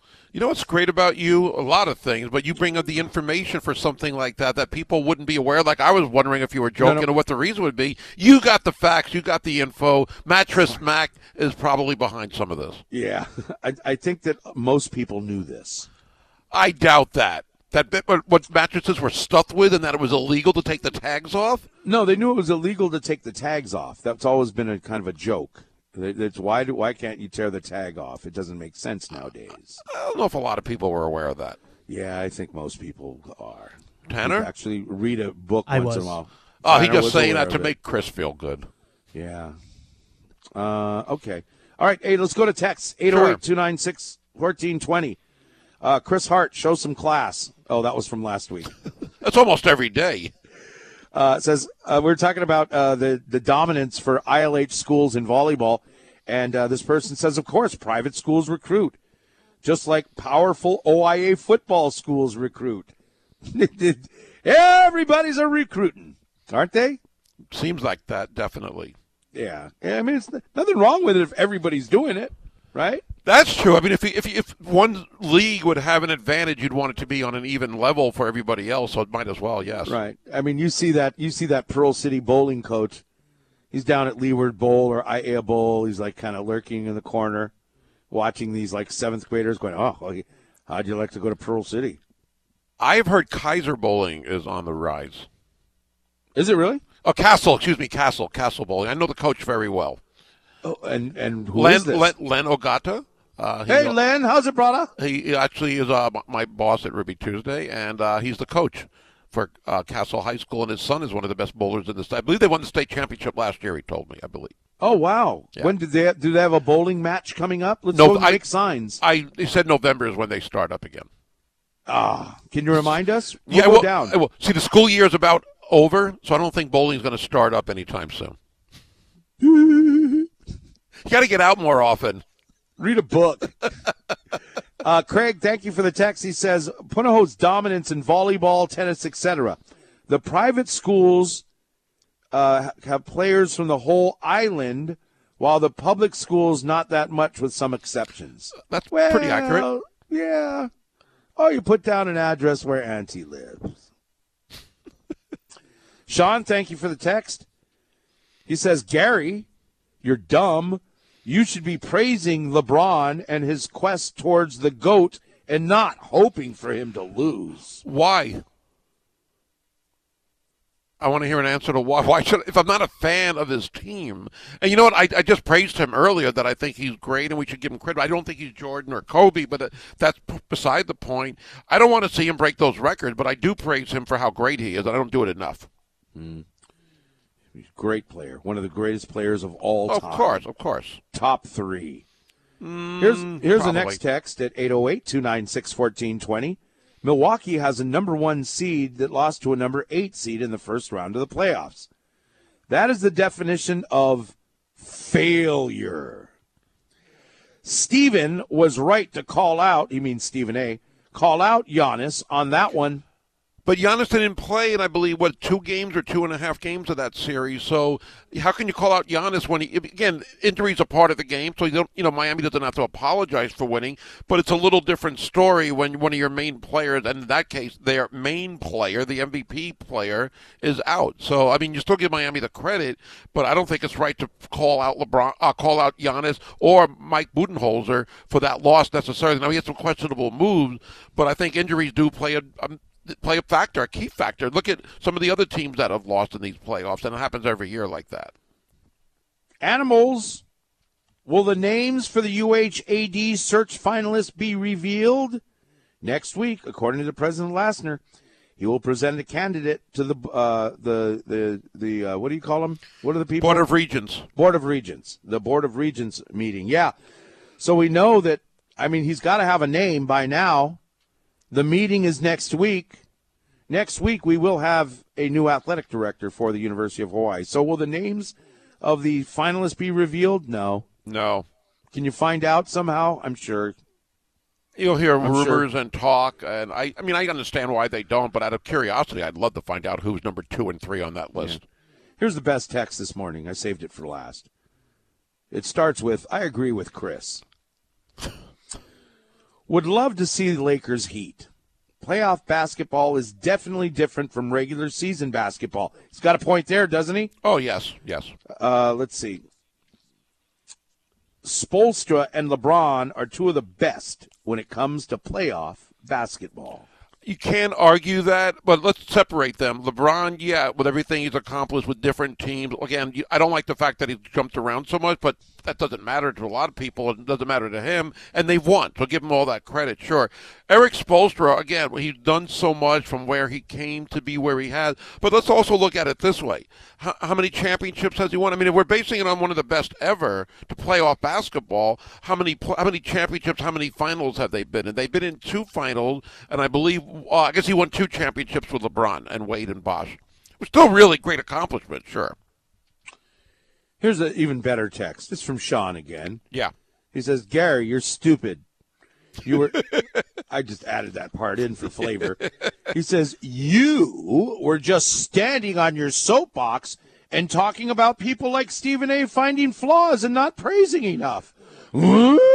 And when I said that, I also said at the same time, Sean Ruh-roh. and Christopher Jeffrey, that I was. I, I think we should praise him. I was just saying that we don't praise him enough, or other athletes. We're always looking at the negative, and I'm guilty of it.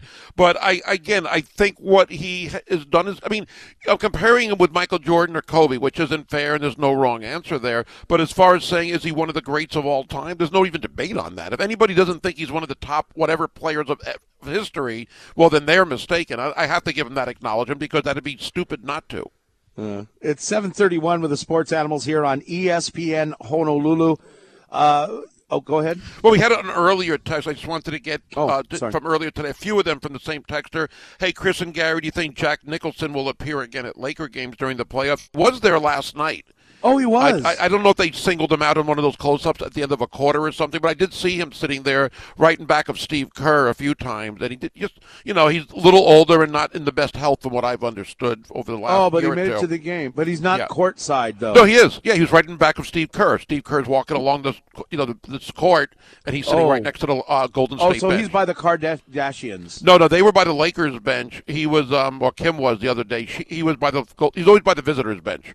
He's a few seats away from the visitors I bench. hope can he? I mean, I'm not being silly. I hope if something happens, he can move out of the way fast enough, or maybe Yeah. he's with somebody that could. I'm, I believe he was just with his son last night, um, just Oh, by cool. looking at him. Uh, the other text says, "Oh, who is the Japanese national player that's on the Lakers? Uh, that's Hachimura, Rui Hachimura out of Gonzaga. He's done a pretty good job for them coming over in that trade. The Japanese what? Uh, he, the texter said the Japanese national player that's on the Lakers. He's from Japan. Yeah. I mean, I know his last name is Hachimura, but Yeah. I didn't know he was from Japan. Wow. Yes, yes, yes. That's quite an accomplishment. I don't know how long he spent there, but yeah, yeah. Um, I mean, it, there's one thing of being of Japanese descent, but you're saying he's from uh, Japan, and let me back up from just to the make country of Japan. I, I know he's Japanese descent, and I believe he lived there at some uh, early on. I don't know for how long or whatever, but I'll have to double check on that. But he's the Japanese player that the text is referring to. The third text says the Suns and Nuggets today is Game Five, and wondering what we folks think or our opinions on who will win. I think Denver will win. They're at home. I think the home team's going to win every game in the series. Although I am pulling for Phoenix. You, Chris? You said you folks. You're one of the what, folks. What was the? Yeah, but I don't know what I'm talking about. What was the Denver- question again? For Denver Phoenix, what do you think about the Game Five tonight? I think uh, the Joker is going to be fired up because he didn't get suspended for pushing the punk owner of the Suns, and he's going to come out and show them what's what. He did the other day. He had 53 points and 11 assists, which kind of got forgotten about with everything else. But then Durant and Booker had 36 each. Uh, I, I, I think it'll, I'm hoping these games are close. Like the Laker game yesterday was great that these games are close, and the ones in Phoenix were fairly close. But look at the first two games in Denver. Denver lost by 10 plus in both of those games, and Durant and Booker went off, and still they lost by 10 plus, double figures. Yeah, thank you for the text, guys. By the way, Rui, uh, Rui Hachimura, born and raised in Japan. Okay. Yeah, born and raised there. Uh, he's you know went to high school there. He's played for the Japan national team. He signed a national letter of intent in 2015 to play for the Bulldogs of uh, Gonzaga, uh, University of Gonzaga or Gonzaga University, whatever they're called. But yeah, wow, born and raised in Japan, playing in the NBA, and really, I mean, this far away. Let it be known that my fingers are one inch apart. This far away from being a a starter and a star. Perhaps if he was on another team, he'd actually see more action than he is right now. Well, he did with the Wizards. He was mostly a starter with them before he got Yeah. traded, uh, and he was great in college, and he's doing a good job there. The other Japanese-born player, uh, I think it was the first Yuta Watanabe, who is now with Right. the Brooklyn Nets out of George Washington. Right, but he's not. He's no Ruri Hachimura. No, no, he's not. I mean, he did lead the league in three-point shooting for the first two months of the season off the bench, but that fell down pretty quickly. Yeah, yeah. All right, it's seven thirty-five with the Sports Animals on ESPN Honolulu, and uh, Vita Blue. We reported yesterday passed away. Another sad day. Uh, former Minnesota Vikings quarterback Joe Kapp uh, died at 85 years old. 15 years he'd been battling dementia. But uh, there's some really cool facts that a lot of folks probably don't know about Joe Kapp. Hey, kids, Google the name. We'll get into that next on ESPN Honolulu.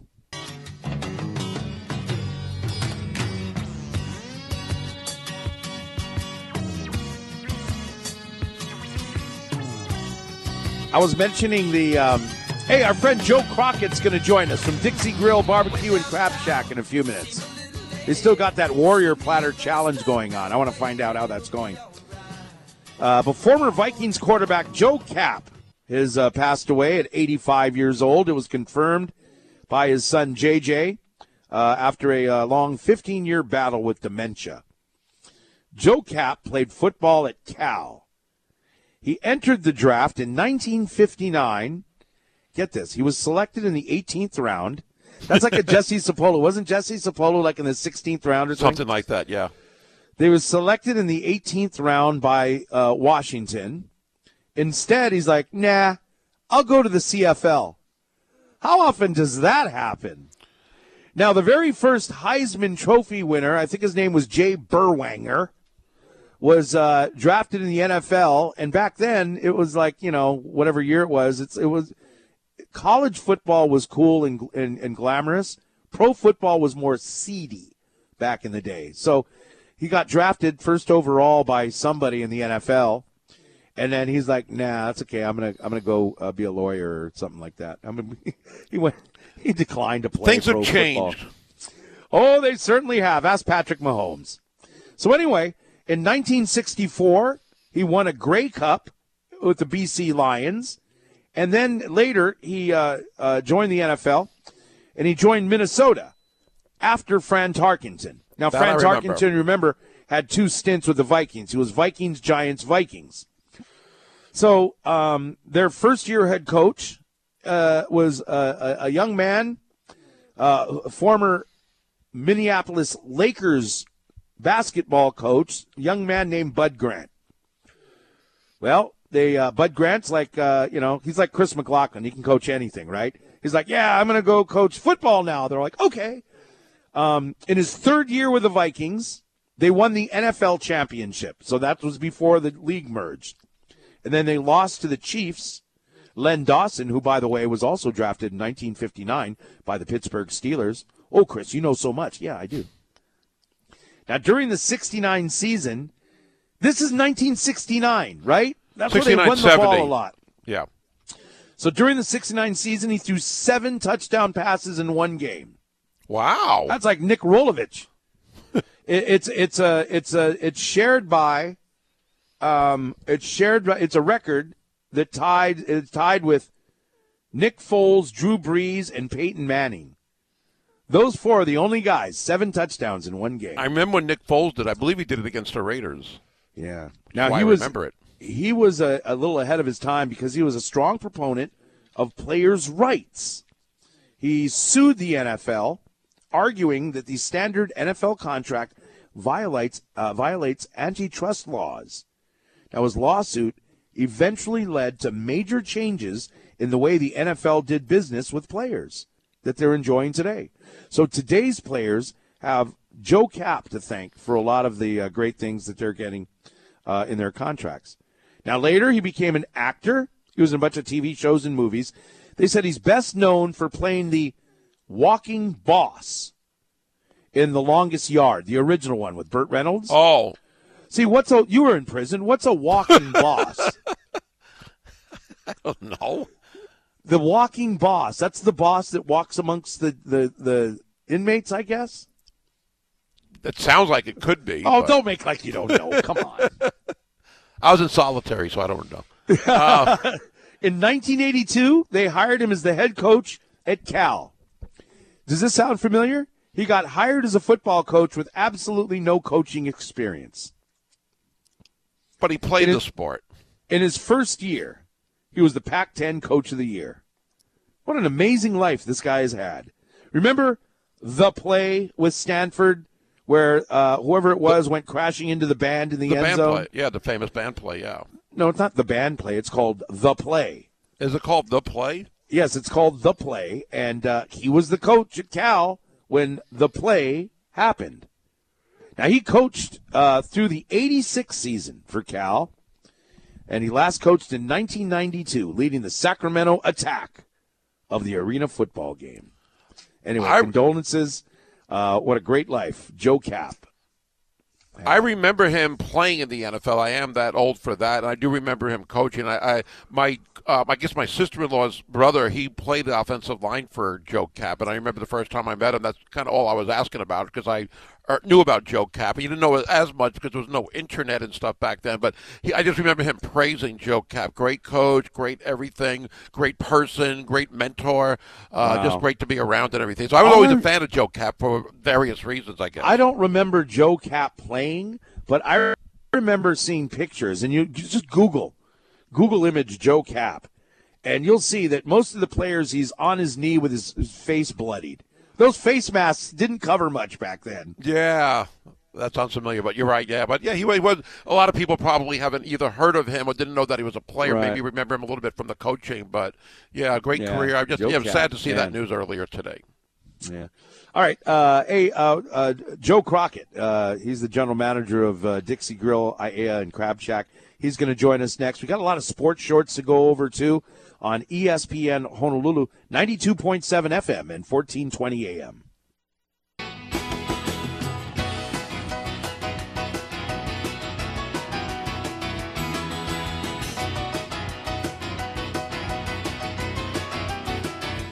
Hope you're having a great morning on this national tear the tags off the mattress day. Be a rebel.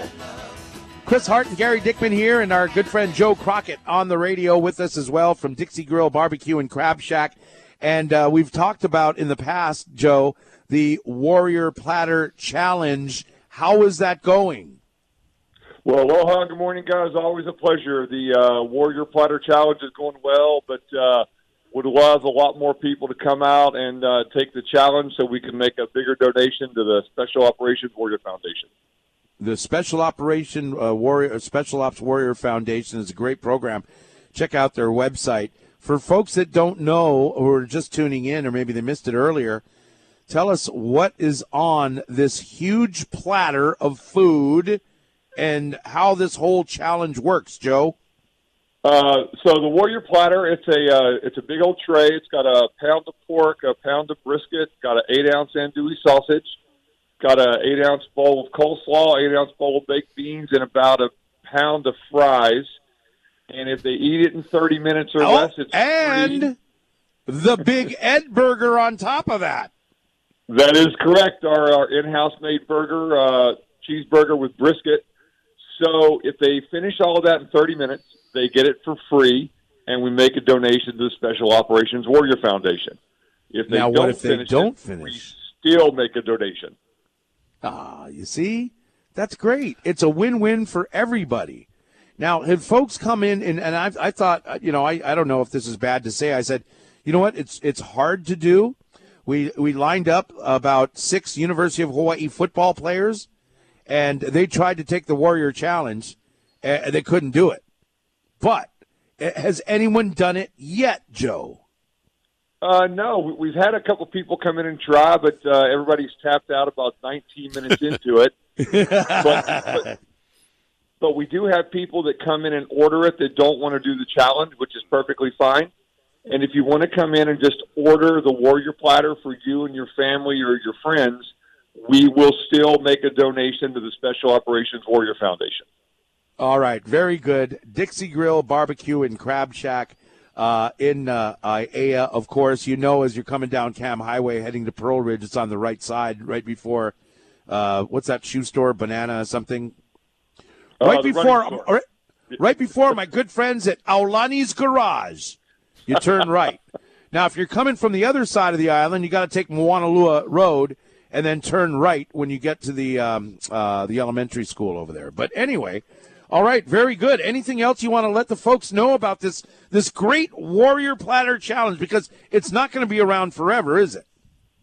No, it's a limited time. Uh, we think we're going to run it through Memorial Day, so we got a couple more weeks. But just uh, you know, come on down to the Dixie Grill. This thing's about seventy nine dollars. It'll feed a family, and like I said, whether you take the challenge or not, we will make a donation to the Special Operations Warrior Foundation. You know what's funny? I remember when we were there with the UH football players doing it. They were like, after a while, they were like, they didn't want to uh, take. They were just enjoying the brisket.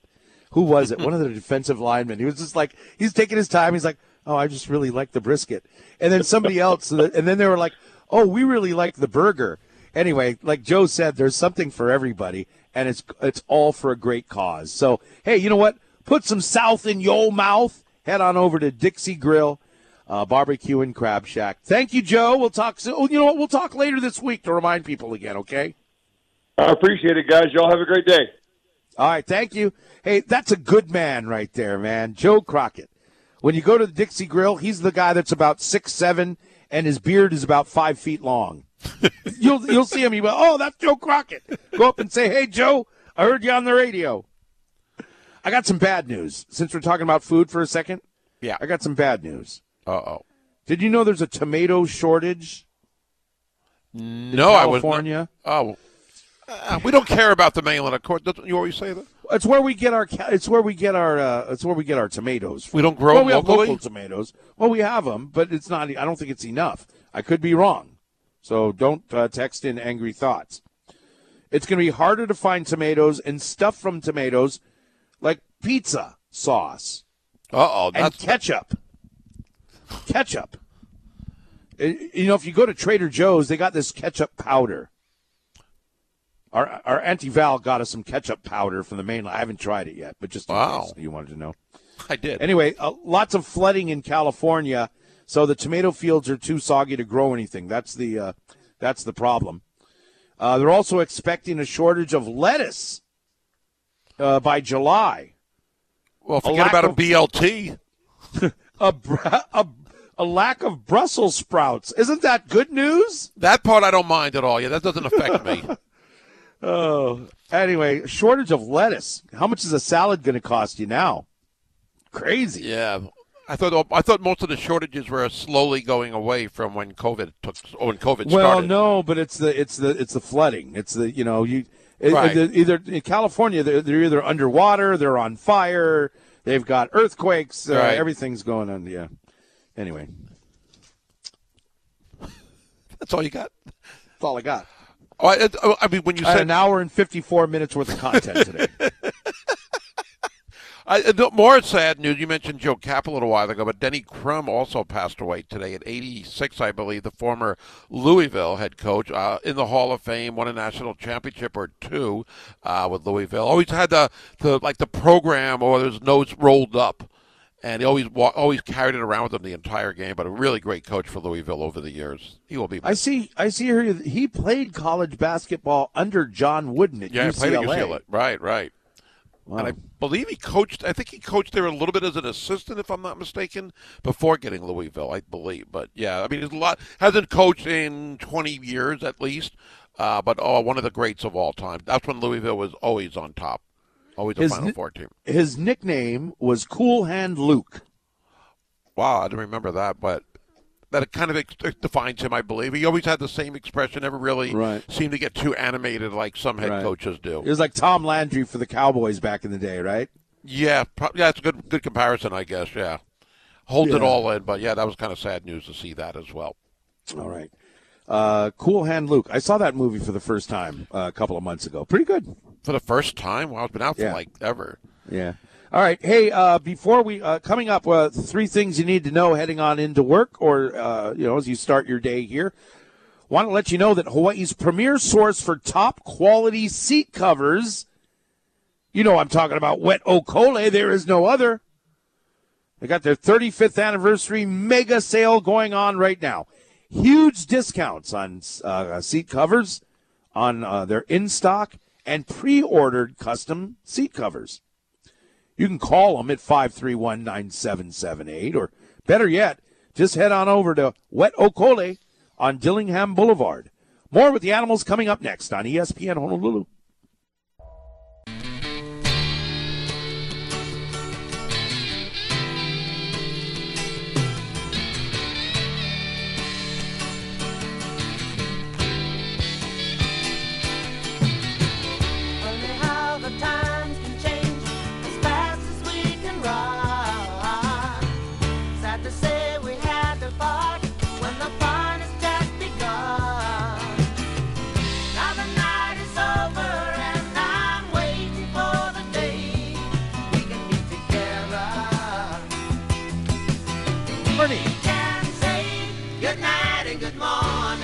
Good morning. From the dark to the dawn. It's Chris and Gary's Supersonic Radio Show on ESPN Honolulu. I have no idea what that means. It just sounds kind of cool to say. Yeah, it does.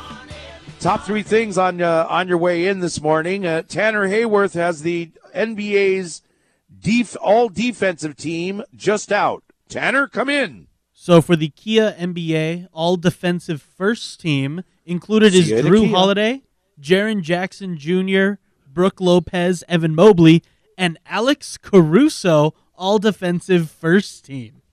Wow, how about that, Gary?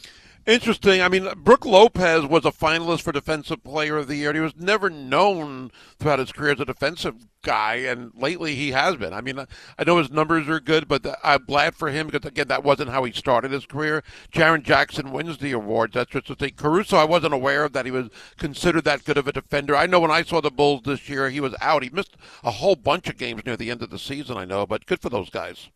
Yeah, no Rudy right. Gobert, Oh, no Draymond Green. Well, who's on the second team, Tan Tan? Well, all second team there, Draymond Green is there alongside Derrick White, Bam Adebayo, OG Anunoby, and Dillon Brooks. the unemployed, or yeah, I guess he's unemployed or soon to be unemployed, Dillon Brooks. Second teamer. Maybe, maybe he was too busy scowling. He couldn't make it on the uh, first team. Who knows? He'll get picked up though, uh, even though he's got a little bit of baggage, but he is known as a decent defender, so that's not too right. shocking. All right, in the major uh, in Major League Baseball, uh, with our MLB Hawaiians, got good news and bad news. The good news first. I guess the good news is that we have a fifth addition to that group, and it is Rico Garcia, Rico Suave from uh, HPU. He is now with the Oakland Athletics. He was with Baltimore most recently, and before that, the San Francisco Giants. Didn't play yesterday, but over the weekend got a couple of appearances in and did not let up a run. So that's the good news. Okay, uh, bad news. Well, it's disappointing news that two of our players did play yesterday, but neither got a hit. Kolten Wong for Seattle, 0 for 1 for Seattle batting in the night spot, 188 average on the season. Isiah Kiner-Falefa, he went 0 for 4 for the New York Yankees, hitting 191. Uh, I got to correct myself from earlier. Josh Rojas didn't play yesterday. Arizona, though, did. He was just given the day off for the Diamondbacks. Oh, okay. So he's not he's not struggling. He's just resting. Yeah, they give him a day off. I mean, that that happened too often. Where Kolten Wong has, has gotten benched a few times in the last two weeks, but Josh Rojas just getting a day off. Right, but with Kolten Wong, wasn't he batting not too long ago? 095? Yeah, yeah. So his batting average has gone up, just like Falefa as well. Still, though, it's below 200, and Right. he, he has struggled uh, a little bit, to say the least, at the plate. Okay. Uh, what else is going on? Hey, it's uh, state championship uh, week again for girls water polo and boys volleyball. Yeah, the boys volleyball I'm really excited about. When I'm following these teams, and Kamehameha with Kainoa Wade has had unbelievable numbers with the amount of kills all season, only a sophomore. And then Moanalua, if you want to get a preview of some future University of Hawaii men's players, three of the recruits are on Moanalua. So if if, uh, if it goes according to chalk, it would be Kamehameha and Moanalua in the championship this weekend. Wow, that would be I. You know, I'm I'm not.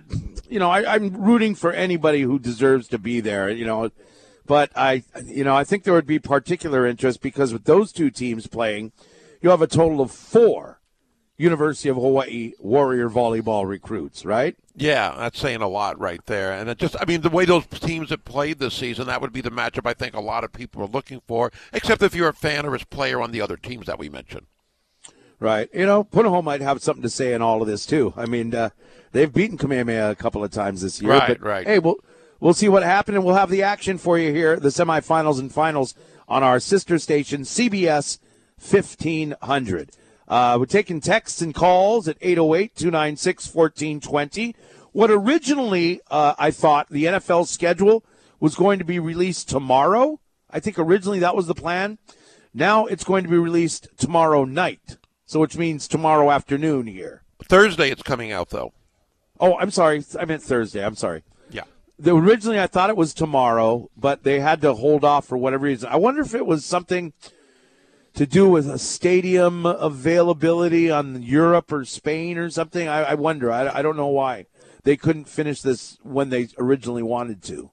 They said also uh, over the weekend that it might even be pushed back from Thursday. Now, that's not going to happen now, but a couple of days ago there was talk that it might even get pushed back uh, for Yeah. whatever the reasons are. I do know, and again, some of these things leak out. Buffalo is playing in London. I saw that earlier today, and on on th- Christmas.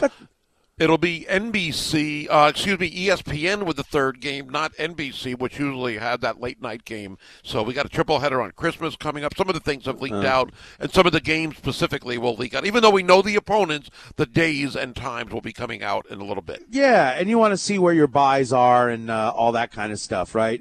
Yeah. Am I going to play in Green Bay later on in the year? Do we get it early when the weather's Green Bay or Soldier Field in Chicago? That's the kind of thing you look at. Actually, nobody really fears Green Bay anymore. so it's like it doesn't really matter. Doesn't really matter when we're going to Green Bay. The uh, anyway, so um, they uh, they are going to have the full schedule. It will be officially released at 8 p.m. Eastern, so that would be two o'clock right before the uh, bench warmers come on the air. And it will the bench warmer. It will be on CB. We are having that show on CBS 1500. The schedule release. Yeah, I, I think we are because originally it was on Wednesday, so we'll see. Oh, okay. But you know they'll be they'll be covering it a lot on uh, on ESPN Honolulu as well. Off the bench, Hunter Hughes and Josh Pacheco, the show I was referring to. There But is- anyway, one of the things a lot of people are. I mean, again, it's different games, different dates that you look at. But the opening night, Thursday night opener. We know the Super Bowl champ always opens up on Thursday. Speculation is again just speculation that for Kansas City they could get Cincinnati in that Thursday night opener. They're on their schedule, Wow. so Cincinnati would be one. The other speculation when they have that Monday night opening doubleheader that it could be Jets and Giants for maybe one big reason, and that's Aaron Rodgers. Wow, I'd, I'd love to see the, the Bengals and, and the Chiefs. You know, we're talking about these all these quarterbacks now, right? Lamar Jackson just got his deal. Do you remember off the top of your head what his deal was? I can't remember. Well, it was five years, two hundred and fifty. Five years, two hundred and fifty million, wasn't it? I don't remember, but so fifty million dollars a year. So Tua Tagovailoa has not signed an extension yet, and it, you know this is really. Last year they said it was a prove it year. That was to prove that he belongs on the team. I think he's kind of proven that. But this year it's a hey, you want that contract extension? Tua's got to do it this year. I saw this that only 12 players in the NFL currently had their fifth year options picked up. Uh, Tua Tagovailoa, according to this, did get it picked up for the fifth year at twenty three point one million, but Right. not the second contract. Yet Joe Burrow uh, had it picked up for twenty nine point five as a comparison. Justin Herbert twenty nine point five. Uh, those are the only quarterbacks on that list. Those three. Right, but so what I was going to get at is that Tua's you're you're you want to renew now if you're the team so that you don't pay more later. But Yeah. you can't do it with Tua because you have to make sure that he can be healthy. Justin Herbert, I think you have to make sure that he can play as good as he did his rookie year because he hasn't. Part of that, I think, is a little bit of the coaching. I think he needs a better coach in uh, in L.A.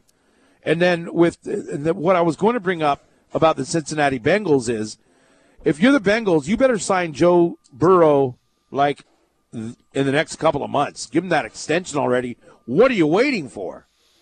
Yeah, I'm not sure what they're waiting for. I haven't heard anything about either side not wanting the other. I'm sure that'll be ha- happening in at some point. By the way, when you mentioned L.A., uh, they do have Kellen Moore now as their offensive coordinator for Justin Herbert. We'll see if that makes any differences for him or them. But yeah, you're right about the first couple years. He had all that potential and kind of reached it. At least they made the playoffs last year. They lose to Jacksonville. But it's interesting that Burrow and Herbert, and we understand why, I guess, they both get 29 and a half. Tua only gets 23. Only. 23.1 million but uh second contract hopefully again and we understand with Tua it makes sense for Miami you, I mean even though they the, you know you, you would think they'd want him when healthy there's just too many question marks today as far as giving him a long-term deal for that second contract Tua's fifth year is is um is 23 million. 23.1 million yes they picked up the option I just play one more year and just go ah okay pal. I mean, yeah, that's I'm good. Not bad money. Some of the other players that had it picked up, some names that you would know: uh, Tristan Wirfs, uh, the offensive lineman, eighteen point two; Jerry Jeudy, twelve point nine; CeeDee Lamb, seventeen point nine; Justin Jefferson, nineteen point seven. He's a guy who's going to get DeAndre Hopkins or even better Cooper Kupp types of money when he gets his next contract, though. Uh, he has just been fantastic. So Brandon Aiyuk, by comparison, fourteen point one. Justin Jefferson is worth five million a year more. Aiyuk's good. Justin Jefferson is about as good as it gets. Uh, there's a Derek, there's Derek Brown on there. Jedrick Wills uh, at fourteen point one, and Andrew Thomas. See, that's one I kind of puzzles me in a way. Andrew Thomas is the old lineman, left tackle out of Georgia a few years ago. Got drafted really high by the New York Giants, and his first two years, I believe, was considered almost a flop, a failure. And maybe his work ethic was questioned. This past year, though, they said he really picked it up. I wonder if that had anything to do with his option maybe getting picked up or not. It did get picked up for 14.1. And, you know, those kind of players are at a premium. If you can get a good one, you want to sign them long term. Uh, but 14.1, I'm not sure if they would have given that to him a year ago. Like Mekhi Becton, as an example. They didn't pick up his option. Kind of similar with Tua in a way. The injuries. You, you can't you can't count on Mekhi Becton even worse than Tua as far as the amount of games he has missed in the last two years. I believe he's played in one in the last two years. You, it's not He's wrong played the in Jets, one game. Yeah, Wow. it's it's it's the right move for the Jets to not give him that option. As Rich Cimini, the Jets reporter in the six o'clock hour, said Robert Saleh said, Robert Saleh said about Mekhi Becton, "We're going to play the best offensive lineman. You want to be one of those guys? Show it. He has to show it, health wise and on the field wise, and he hasn't yet." Yeah, uh, Charlie Wade's going to join us in a few minutes here on ESPN Honolulu, but um, and that's why he came back maybe, and he lost a lot of weight. Maybe the injuries are due to a weight problem, and so Yeah. I mean, at least you, you got to commend the guy for being serious about it. Yeah, I mean, yeah, yeah, at least that. I mean, from 400 pounds, what I think 340 we heard, that's still pretty big. Uh, 400 sounds like, I don't care how Well, he- tall he is, he's, overweight. He's like six eight. He's got a huge frame. I don't know that 340 is. I mean, you have to be you have to be overweight, But not I mean, to be an 400. offen- But right to be off an offensive lineman, you have to be quote unquote overweight. Do you remember at all, and I'm putting you on the spot, who maybe is the heaviest offensive lineman? I'm never on the spot because I don't care if I'm right or wrong. that we know. That no debate about that. But Okay, do you- ask me again. Do you know which maybe offensive lineman has weighed the most over the years? I mean, I know like the refrigerator was on defense, been weighed a lot, but you know William Perry. But I, I don't know who the mo- one of the more heavier You know offensive linemen are or were. Refrigerator Perry is nothing compared to some of these linemen nowadays. Pro- yeah, that's probably right. Yeah, yeah. Not probably right. That's well, that's bona fide right. Bonafide. I don't know who the biggest. I don't know who the biggest offensive line. You know what? What about uh, the guy in the Eagles? What's the guy's name? Tanner uh, Mailata. Uh, what's his name? Oh God, yeah, Jordan Mailata. That guy is huge. I mean, Yeah. that's that's yeah, that's Man Mountain Mike. If this was the. WWE, I was going to say Madman Mike, but uh, another another era. But- But 400 pounds is way. I, mean, I don't think there's ever been an offensive lineman starting in the NFL that's been 400 pounds, right? Well, I don't know. Why are you asking me that? Because you always tell me you know more about football than anybody else on radio. No. Tanner knows more than football. Tanner says Daniel Fa'alele. I wonder if he's related to my friend Colin Ka'alele. No, sorry, different. Uh, one's Hawaiian. Uh, Daniel Fa'alele uh, for the Ravens, six nine three eighty. Oh boy. Can you imagine if that guy played basketball? I mean, Anthony Davis, you're like a rag doll trying to, you know, defend him in the paint. How you try? How do you able to block this guy? Well, no, he's an offensive lineman. I know, but, you, but still, if you're a D lineman trying to go up against him, well, not. I mean, how do you avoid? well, the defensive linemen don't block people. You know what I mean? How you going to No, go up against I don't know guy? what you mean. Use Well, your you don't- you very rarely know what I mean, and that's been a problem. By the way, our anniversary is coming up soon. How long have we been married? Uh, it was May 31st. May 31st. I believe it was either, oh, I got to double check, 05 or 06. So we're going in like 17, 18 years. That's and we were good about 12 years ago. we were really good. As David, good radio show. as David Letterman said on his last night, about I've been on the air for 33 years, and about 80 shows were pretty good out of those 8,000 or whatever. All right, uh, Charlie Wade's going to join us next. If you want to text, uh, you want to text anything for Charlie to hear, uh, do it now at 808-296-1420. He's coming up next, and then we'll go uh, get some of your texts again too on ESPN Honolulu. Oh, check it out. Uh, you know, if maybe it's too late today already, maybe you had breakfast already, but they got a special at the Pagoda Restaurant, which is now in the hotel at the International Ballroom. So the other, with the old pagoda is like, uh, um, is it Korean? I ate there and I can't remember what it was. Anyway, it's a uh, another restaurant, but the pagoda restaurant is now in the International Ballroom, and they've got a seven fifty special for breakfast. All you have to do is, uh, I believe they have a newspaper coupon, or you can uh, mention ESPN Honolulu, and you get the special seven dollar and fifty cent price. And with that, you can choose from uh, two eggs, Portuguese sausage, rice or toast, or they got pancakes and waffles and sweetbread, French toast, and omelets and things like that too. Uh, check out pagodahawaii.com for the menu. But uh, breakfast at Pagoda, Monday through Friday, 7 a.m. to 11 a.m., or weekends until 12 noon. Again, check out the menu, pagodahawaii.com, and enjoy. Starting where the mountains left me, I I While many people here in Hawaii are talking about the uh, the non-ban of aquarium fishing and politicians, we're celebrating Rainbow Warrior volleyball. Charlie Wade joins us now on ESPN Honolulu. Good morning, Coach. Give me a second. Hold on here. How we doing? Good morning. All right, all right. Welcome back. Can you hear me? Yeah. Yes, sir. Yeah. How we doing? We're doing great. How are you doing? Fantastic. Thank you. Right on. Right on.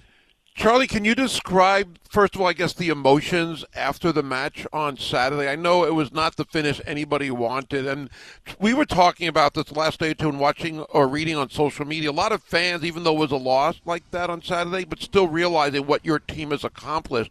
And maybe it didn't hurt as maybe some other playoff or tournament losses. Yeah, I think that's accurate. I think it's accurate for all of us. You know, um, to look what this group has accomplished. You know, playing in four finals, and we've, you know, the Big West has, you know, been the best league in existence, and we've won, you know, literally a part of the title here for you know four or five years in a row, and um, and just it's never right when uh, to have one match kind of define a, a team or a, a group's body of work, right? Like Mm, these guys yeah. have worked so hard and done so well in so many areas that you know r- being disappointed in the outcome of one match at the at the end against a really talented team who was playing at a really high level, uh, I think would be um, wrong and a disservice to the to all the efforts these guys put in. So while disappointed that we weren't able to win three in a row, um, uh, certainly proud of uh, the guys and all the effort they put into it and the fight they put up um, in the final match. Even when we weren't playing our best, uh, they were still battling all the way to the end. You see what Charlie, not a lot of people know what Charlie was doing right there, how his voice raised up a little bit. He was waving off the dog in the back. The dogs, the the big ones, uh, saying good morning to somebody walking by right now. I- I'm not sure if you heard about this, but you know, I was watching and listening on radio, but on TV during the, at the end of the second set, the announcer said that was the best set of volleyball they have seen in over 10 years. That was just incredible. The way you guys came back from down 19-13 and UCLA, you got to give them credit for, I mean, withstanding all those set points. What, what was it like coaching in that moment and that second set as great as it was for both teams? Yeah, I mean, you always just kind of try to stay in the moment, so really not looking at it in that kind of historical perspective. And uh, you know, for me, it's um, we played lots of you know high level, exciting sets, and like I said, we weren't even playing that well, and we were able to win. We you know we should have closed out the first set, or certainly had an opportunity to, and we were able to to battle back and win that second. Um, so I mean, I you know I'm at the end, I'm like I'm sure that was an entertaining match, you know, and a lot of people that watched it. Uh, you know, enjoyed the, just a high level of play. But um, you know, like you said, we're disappointed that we didn't win, and and more focused on um, what's happening in the moment. Charlie Wade joining us here on ESPN Honolulu talking Rainbow Warrior volleyball. Can you maybe give us a sense of what the locker room was like and what you said to your team immediately afterwards? Well, I think a lot of what I just said to you guys, you know, that was the message, and I, you know, even even though the guys were disappointed, and you know, it's more emotional for them too, because you know these they have made bonds and friendships with guys that literally will, you know, stand next to them at their weddings and carry their casket when it's all said and done. You know, these guys really do become part of a brotherhood and will be um, close close friends for life. So, um, you know, it's always emotional when there's you're saying goodbye to people, but it's it's not really goodbye. It's more like okay, we'll we'll see you down the road because again, uh, they'll be a part of the program and be friends for life. Charlie Wade here with us, and um, you, you know, man, this is a long season. It's almost you've been playing for almost four months, practicing longer than that. I mean, this this whole thing started off with Ball State on January twelfth, It seems like ages ago. But what I wanted to actually not get to was that was for folks who are listening in, remind us of who's um, who we're saying aloha to, and I know Cole Hoagland, but and uh, Jakob Thelle.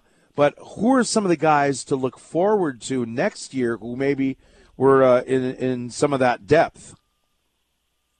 Yeah, well, uh, Brett, Spiros, and Chaz uh, were starters, and, and, and Guilherme. Those guys are all coming back. Yeah. We turned four starters off this group. You know, and we saw a fair amount of Kurt uh, Neuster this year. You know, he'll certainly be in the mix. Um, you know, guys like Alakai Todd, that's been in the program, what'll be now his sixth year.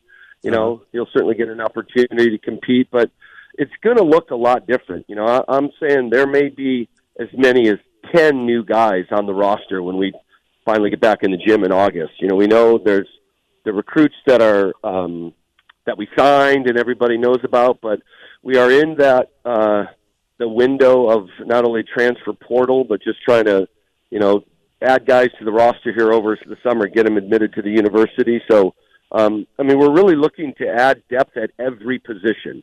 I, I think, um, you know, we're we're not just going to sit back and kind of rest on our laurels. We want the guys to kind of raise the competition level in the gym and um, and literally have guys competing for uh, starting spots at every position on the floor. So, uh, you know, I said early on, like last year after we won, we had some really nice successes recruiting. We continue to kind of get a higher caliber of player than historically what we've gotten. You know, we've kind of taken the the Cole Hoglands and Colton Cowell's guys nobody's Yeah. ever heard of and gotten to the highest level. We're now starting to get more of the kind of blue chip guys that are, you know, that the UCLA's and Stanford and SCs of the world actually wanted. So we're winning those battles, Oh. um, you know, in the living room and on, on the recruiting front. So the future is really exciting for me. You know, I'm looking at it going, man, we've been winning with, again, guys nobody's ever heard of that just bought in and worked really hard. If we get to start um, with kind of top of the food chain guys and blue chippers,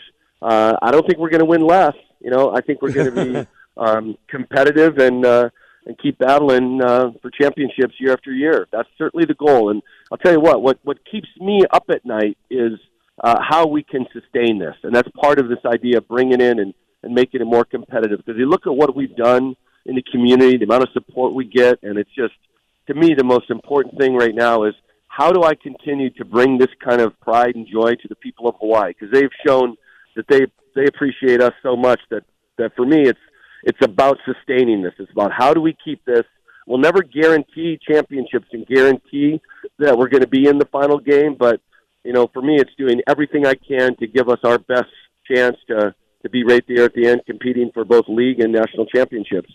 you know, and I think that's why the people support you. That's why you had thousands of people get on and you know, whatever it was at 12 hours to travel out to Fairfax, Virginia, and cheer you guys on. Listening on the radio when you guys were coming back uh, from that 19 to 13 deficit in game and set two.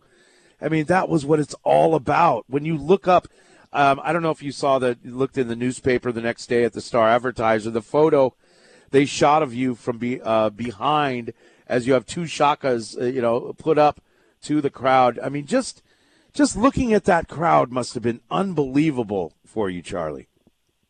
Yeah, it really was special, and and and special for the guys. You know, when we would when we would leave the hotel to go to the game, it was just, I mean, shoulder to shoulder all the way through the lobby of the hotel. It was kind of cool because the other teams were staying there too, so they had to walk through and see it. And it was all Hawaii. It was all Hawaii fans and the band and the cheater. Like, dang, these guys are serious about this. You know, and then uh, I, I got to give shout out to the alumni association. I mean, they really they they had events for us um, before each night, and again, hundreds of people from all over the East Coast, all over the country that are Hawaii alums that came out to support us. So it really was a you know a special week for us. Um, and and again, you know, the losing the match at the end was disappointing, but certainly uh, a positive experience for everybody, no question. You know, when you're fighting for recruits against your UCLA's and oh, Ohio State or Penn State, I mean, you just got to show them video of that. Hey, you come to this school, this is how the community gets behind you. You're not going to find that anywhere else in the world. Yeah, there's no doubt. You know, and uh, they still some of them still will tell us no. You know, just they don't quite get it. And, um, and really, it's they, they need to talk to the the Jakob Thelles and the, the Philip Humlers and Cole Hogland, Kanaya Kana. Talk to the guys who have lived it and have them tell them just really how it has impacted their life in such a powerful, positive way. Charlie, I know you were talking a little bit about the future. With everybody that you've got committed to next year's team, how many more scholarships do you have available for next season? Yeah, it doesn't look like that. You're you, letting your basketball brain kind of kick in. You know what I'm saying? Come on, Gary. Well, Oh, I we're- It's not like basketball. Like here, you have like okay, they get we, we get four and a half. You know, so we're always kind of spreading it around, and you They know, I always gotta don't get into have the- any. Have, have I got a deal for you? You're going to come five thousand miles, and you're going to get you know anyway. You know, so we're always trying to sell those other parts of the program. You know, and there has um, over the last several years, you know, there's what I would call more buckets of money to help with the guys. And that stuff's impactful at our level because, again, with only four and a half, anytime you can expand those kind of resources are really important. So the cost of attendance that is kicked in the last few years that UH has done a nice job of, of getting in. Now we have this thing called the Alston Agreement, where, again, you can give money to guys for their academic achievement.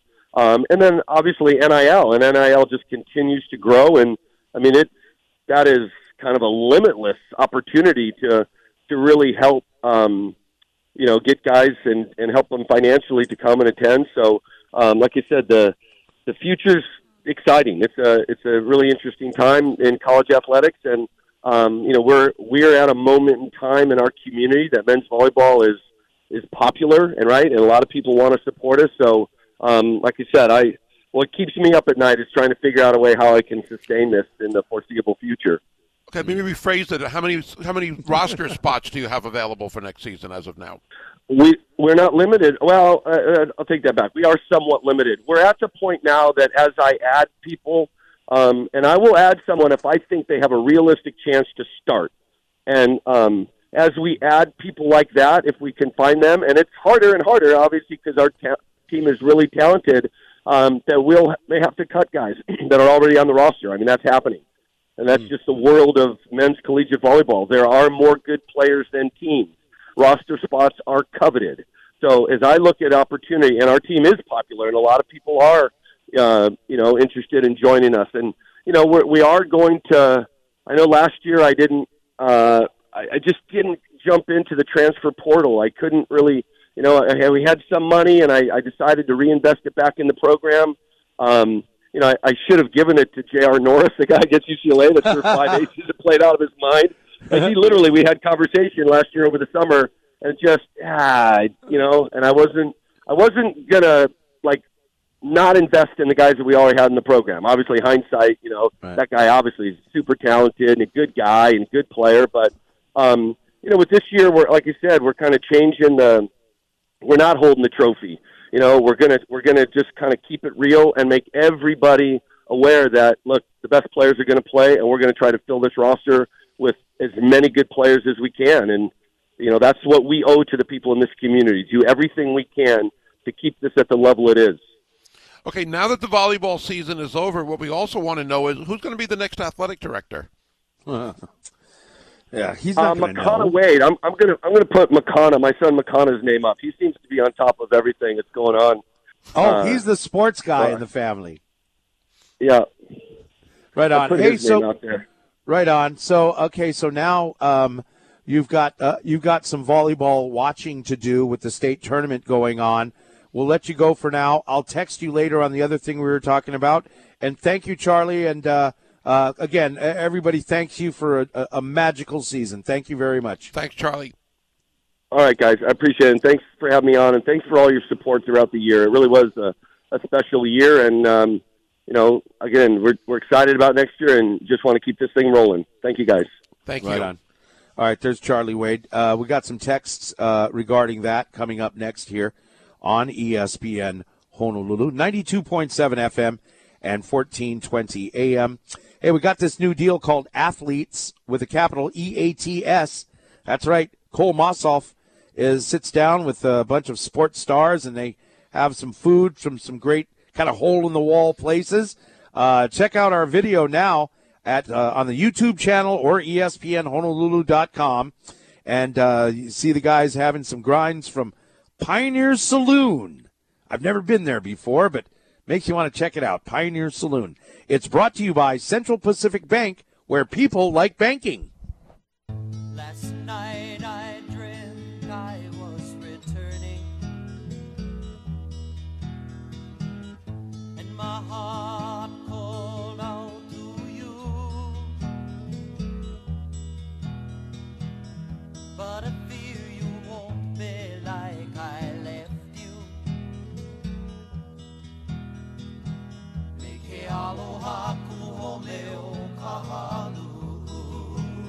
Marks are hot. Hi, I am a hoity-toity guy, and the mics are hot. Who used to talk like that? It was like a cartoon cat. Could we kindly fade out the music, please? Hey, what a spe- you know what? That's that's so cool for Charlie Wade to come on. I I didn't know, and you know if he would be um, kind of bummed out, but he's fired up, man. He's fired up, and he you know what make you know what fires him up? You, not you, Dickman. You, the listener. That's what he. That's what. That's what fires up him. That's Fires what up fires him? him up. That's what fires up his team, right? Hey, they lost the national championship. They're so good that it's not. It should be national championship or bust. But his whole thing, he never talked about the national championship. Really, what he talked about was doing, just doing, serving the community, being there for the community. That's why thousands of people from Hawaii are in Fairfax, Virginia. They probably couldn't wait to get the next flight out of there. But that's what it's all about. And that's how you build a program. Remember when he first started 14 years ago? I'm sorry. But they sucked. Then they suck again. Then they suck again. But he built the program from scratch. And look where they are now. Do you have his record in year one or two? I mean, I don't remember. I know they weren't a championship team. I don't remember them being. I don't know if they were that bad. I can't remember. I remember the crowds. I talked about the crowds uh, yesterday. How they were about the same, as be honest, as women's basketball, where you get about I don't know. a Go look it. Go look it up at the HawaiiAthletics.com. I want to Okay. get a couple of texts at 808-296-1420. Okay, you do that, and I'll do this. I would like to thank Coach Wade for the success that he has orchestrated on the volleyball program, especially since, as a whole, Hawaii is probably the most knowledgeable and appreciative fans in the collegiate volleyball world. That's a good text, 808 296 1420.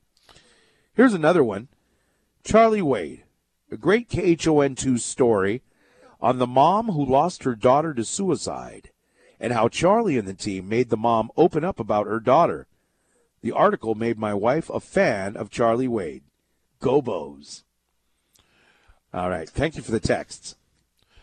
I saw the headline on that yesterday. Didn't get to read it, but one of the things I mentioned a few weeks ago, just for example, a Jakob Thelle, and there's a lady I know, her whose son is on, is on dialysis, and he met uh, her brother, excuse me, and he met Jakob after a match, I think last year, and for whatever reason, when they met after the match for those autograph signings, he took a liking to the fan and gave him his number, and they text basically once or twice a week, every week. Jakob just checking on this guy, a fan that can't make it out to every match but goes as often as he can. But that kind of thing, again, I don't think that would happen at a lot of programs, and maybe it happens at others, but it's just an example of the community getting involved and a player like Jakob Thelle who really had no connection to this guy except volleyball, and how he keeps in touch. It makes this guy's life so much better. The the the the, the young man is Yeah. so excited that and so happy and appreciative that a guy like Jakob Thelle will reach out to him continuously. That he gave him his hmm. number, they can text often. It might not mean a, mean a lot to some people. I think that's a really really good story. Just shows the character of this team. All right. Did you find did you complete your assignment? I'm still working on it. I have like Okay, let me everybody's let me help you let me help you out here. That'd be a In first. 2010, uh, the volleyball team went 19 and 10 overall, and we lost to UCLA twice. So And you're saying that 10 sucked? for a Charlie Wade standard certainly does. Now in 2011, they don't suck again. Oh no, that's 2023. Hold on a second. I was like, in 2011, they were 29 and 3. Okay. Uh, they suck again. In 2011, they were 15 and 13. You see?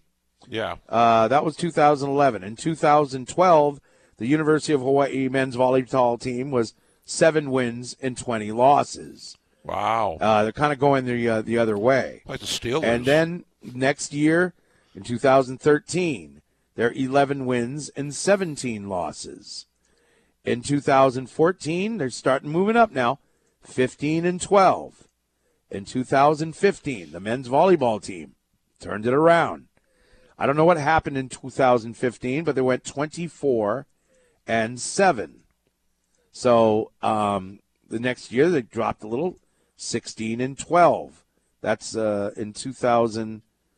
Um, that was 2016. 2017, 27 and 6. 2018, 19 and 8.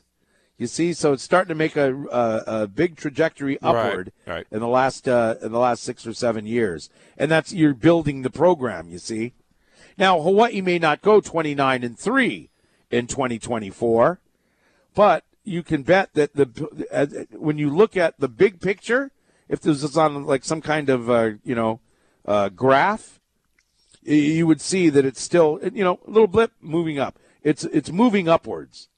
You know, the, the, it's trending upwards in the last seven, eight years for Rainbow Warrior volleyball.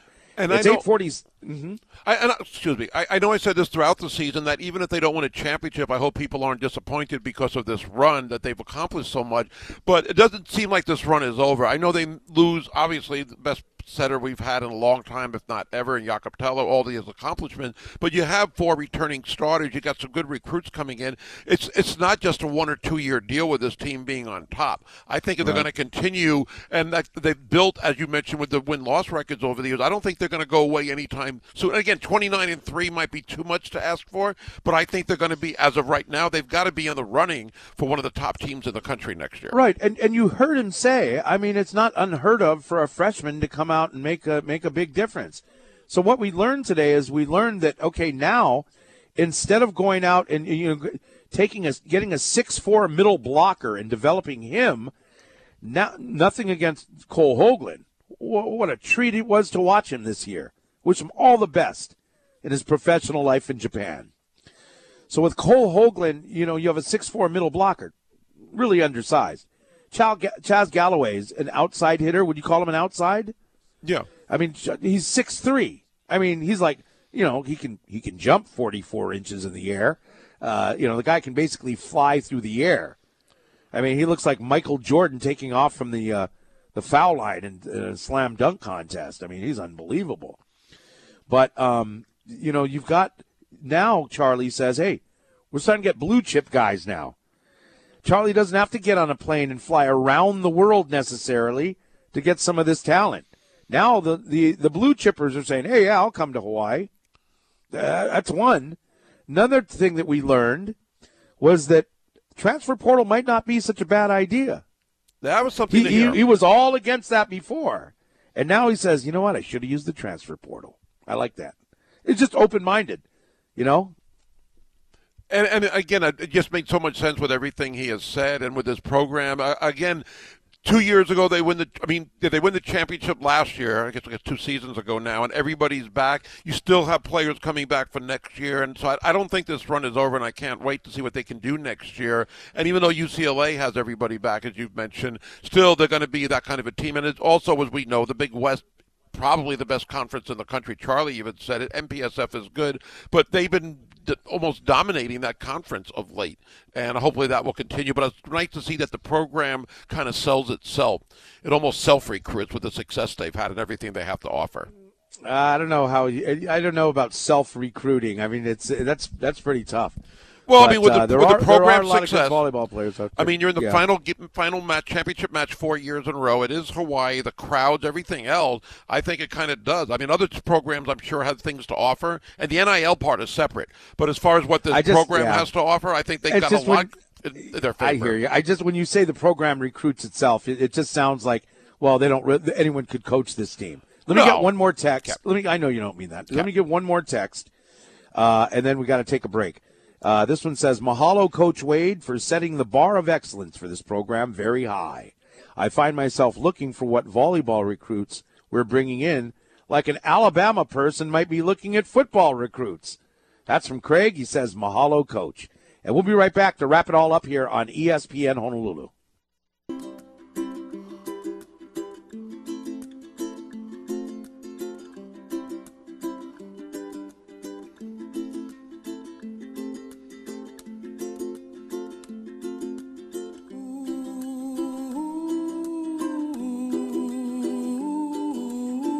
So, what did we learn in the world of sports yesterday? Well, we learned in the NBA that Lonnie Walker's probably, uh, you know, going to get a pretty good payday. I know it was only a fourth quarter, but what a hero he was for the Lakers. He was a big hero. Those 15 points. I don't think one game's necessarily going to give him an extended Maybe more contract. playing time. Yeah, and you know the thing at the beginning of the year, he started for them, and he got a lot of minutes. Little by little, he got a lot of DNPs, did not play, and you Mm. almost forget about him. But some of the other guys, and that's partly because of the trade deadline. But some of the guys they got, like Hachimura, uh, Schroeder, and some of the other players that they get, and just falling out of the rotation. I was glad for him, and we got to see him play here against Hawaii when he was here for the Diamond Head. He was on Miami, uh, and I thought he was going to be a pretty good NBA player. But good to see Mm. what he did yesterday. Uh, good to see that the Knicks are on the brink of elimination as the mighty, mighty Miami Heat uh, are, uh, mo- uh, you know, kicking their butts. Yeah, you're kind of right about that. I can't disagree, but it's May 9th, and my New York Knicks are still playing. Where are your Dallas Mavericks right now? Oh, yeah, they didn't make the playoff. They choked. They sucked. They stunk. you- they stunk I- it up. I told you that I have I have been off that bandwagon all year. My Really? favorite team is the Miami Heat and the Lakers. Really? Yes. Wow, what did that start it's about a week ago? documented. It's been said on this radio show. No, I've documented everything you've said. Let me look it up. Nope, never said it all season long. You Said it couldn't a even couple find a. Hawaii volleyball schedule. Don't make like you found something quickly. Well, you gave the 2023 record from 10, 15 years ago, so what are you talking about? Okay, let's uh, move on here. Uh, Nikola Jokic will not be suspended for uh, pushing the flopping owner of the Phoenix Suns. But you know what? He's fined $25,000. That's horrible. Shame on you, NBA. The you know who should you know who should get fined is Mat Ishbia, the guy who instigated all of this and put hands on Jokic first. You still Where's you have his to find punishment? Yep, uh, we'll see if he gets a letter of reprimand or something like that. His punishment is well, I spent like four billion on this team. They're not doing anything to me. There you go. There you go. How much time left, Tanner? Oh, we got to go already. I, I didn't even get to the Iowa State gambling. Tiger Woods' ex girlfriend suing him. Cam Newton is no one wants to have him on his team because his hair is too long. We got to go. We'll see you tomorrow morning at six on ESPN Honolulu.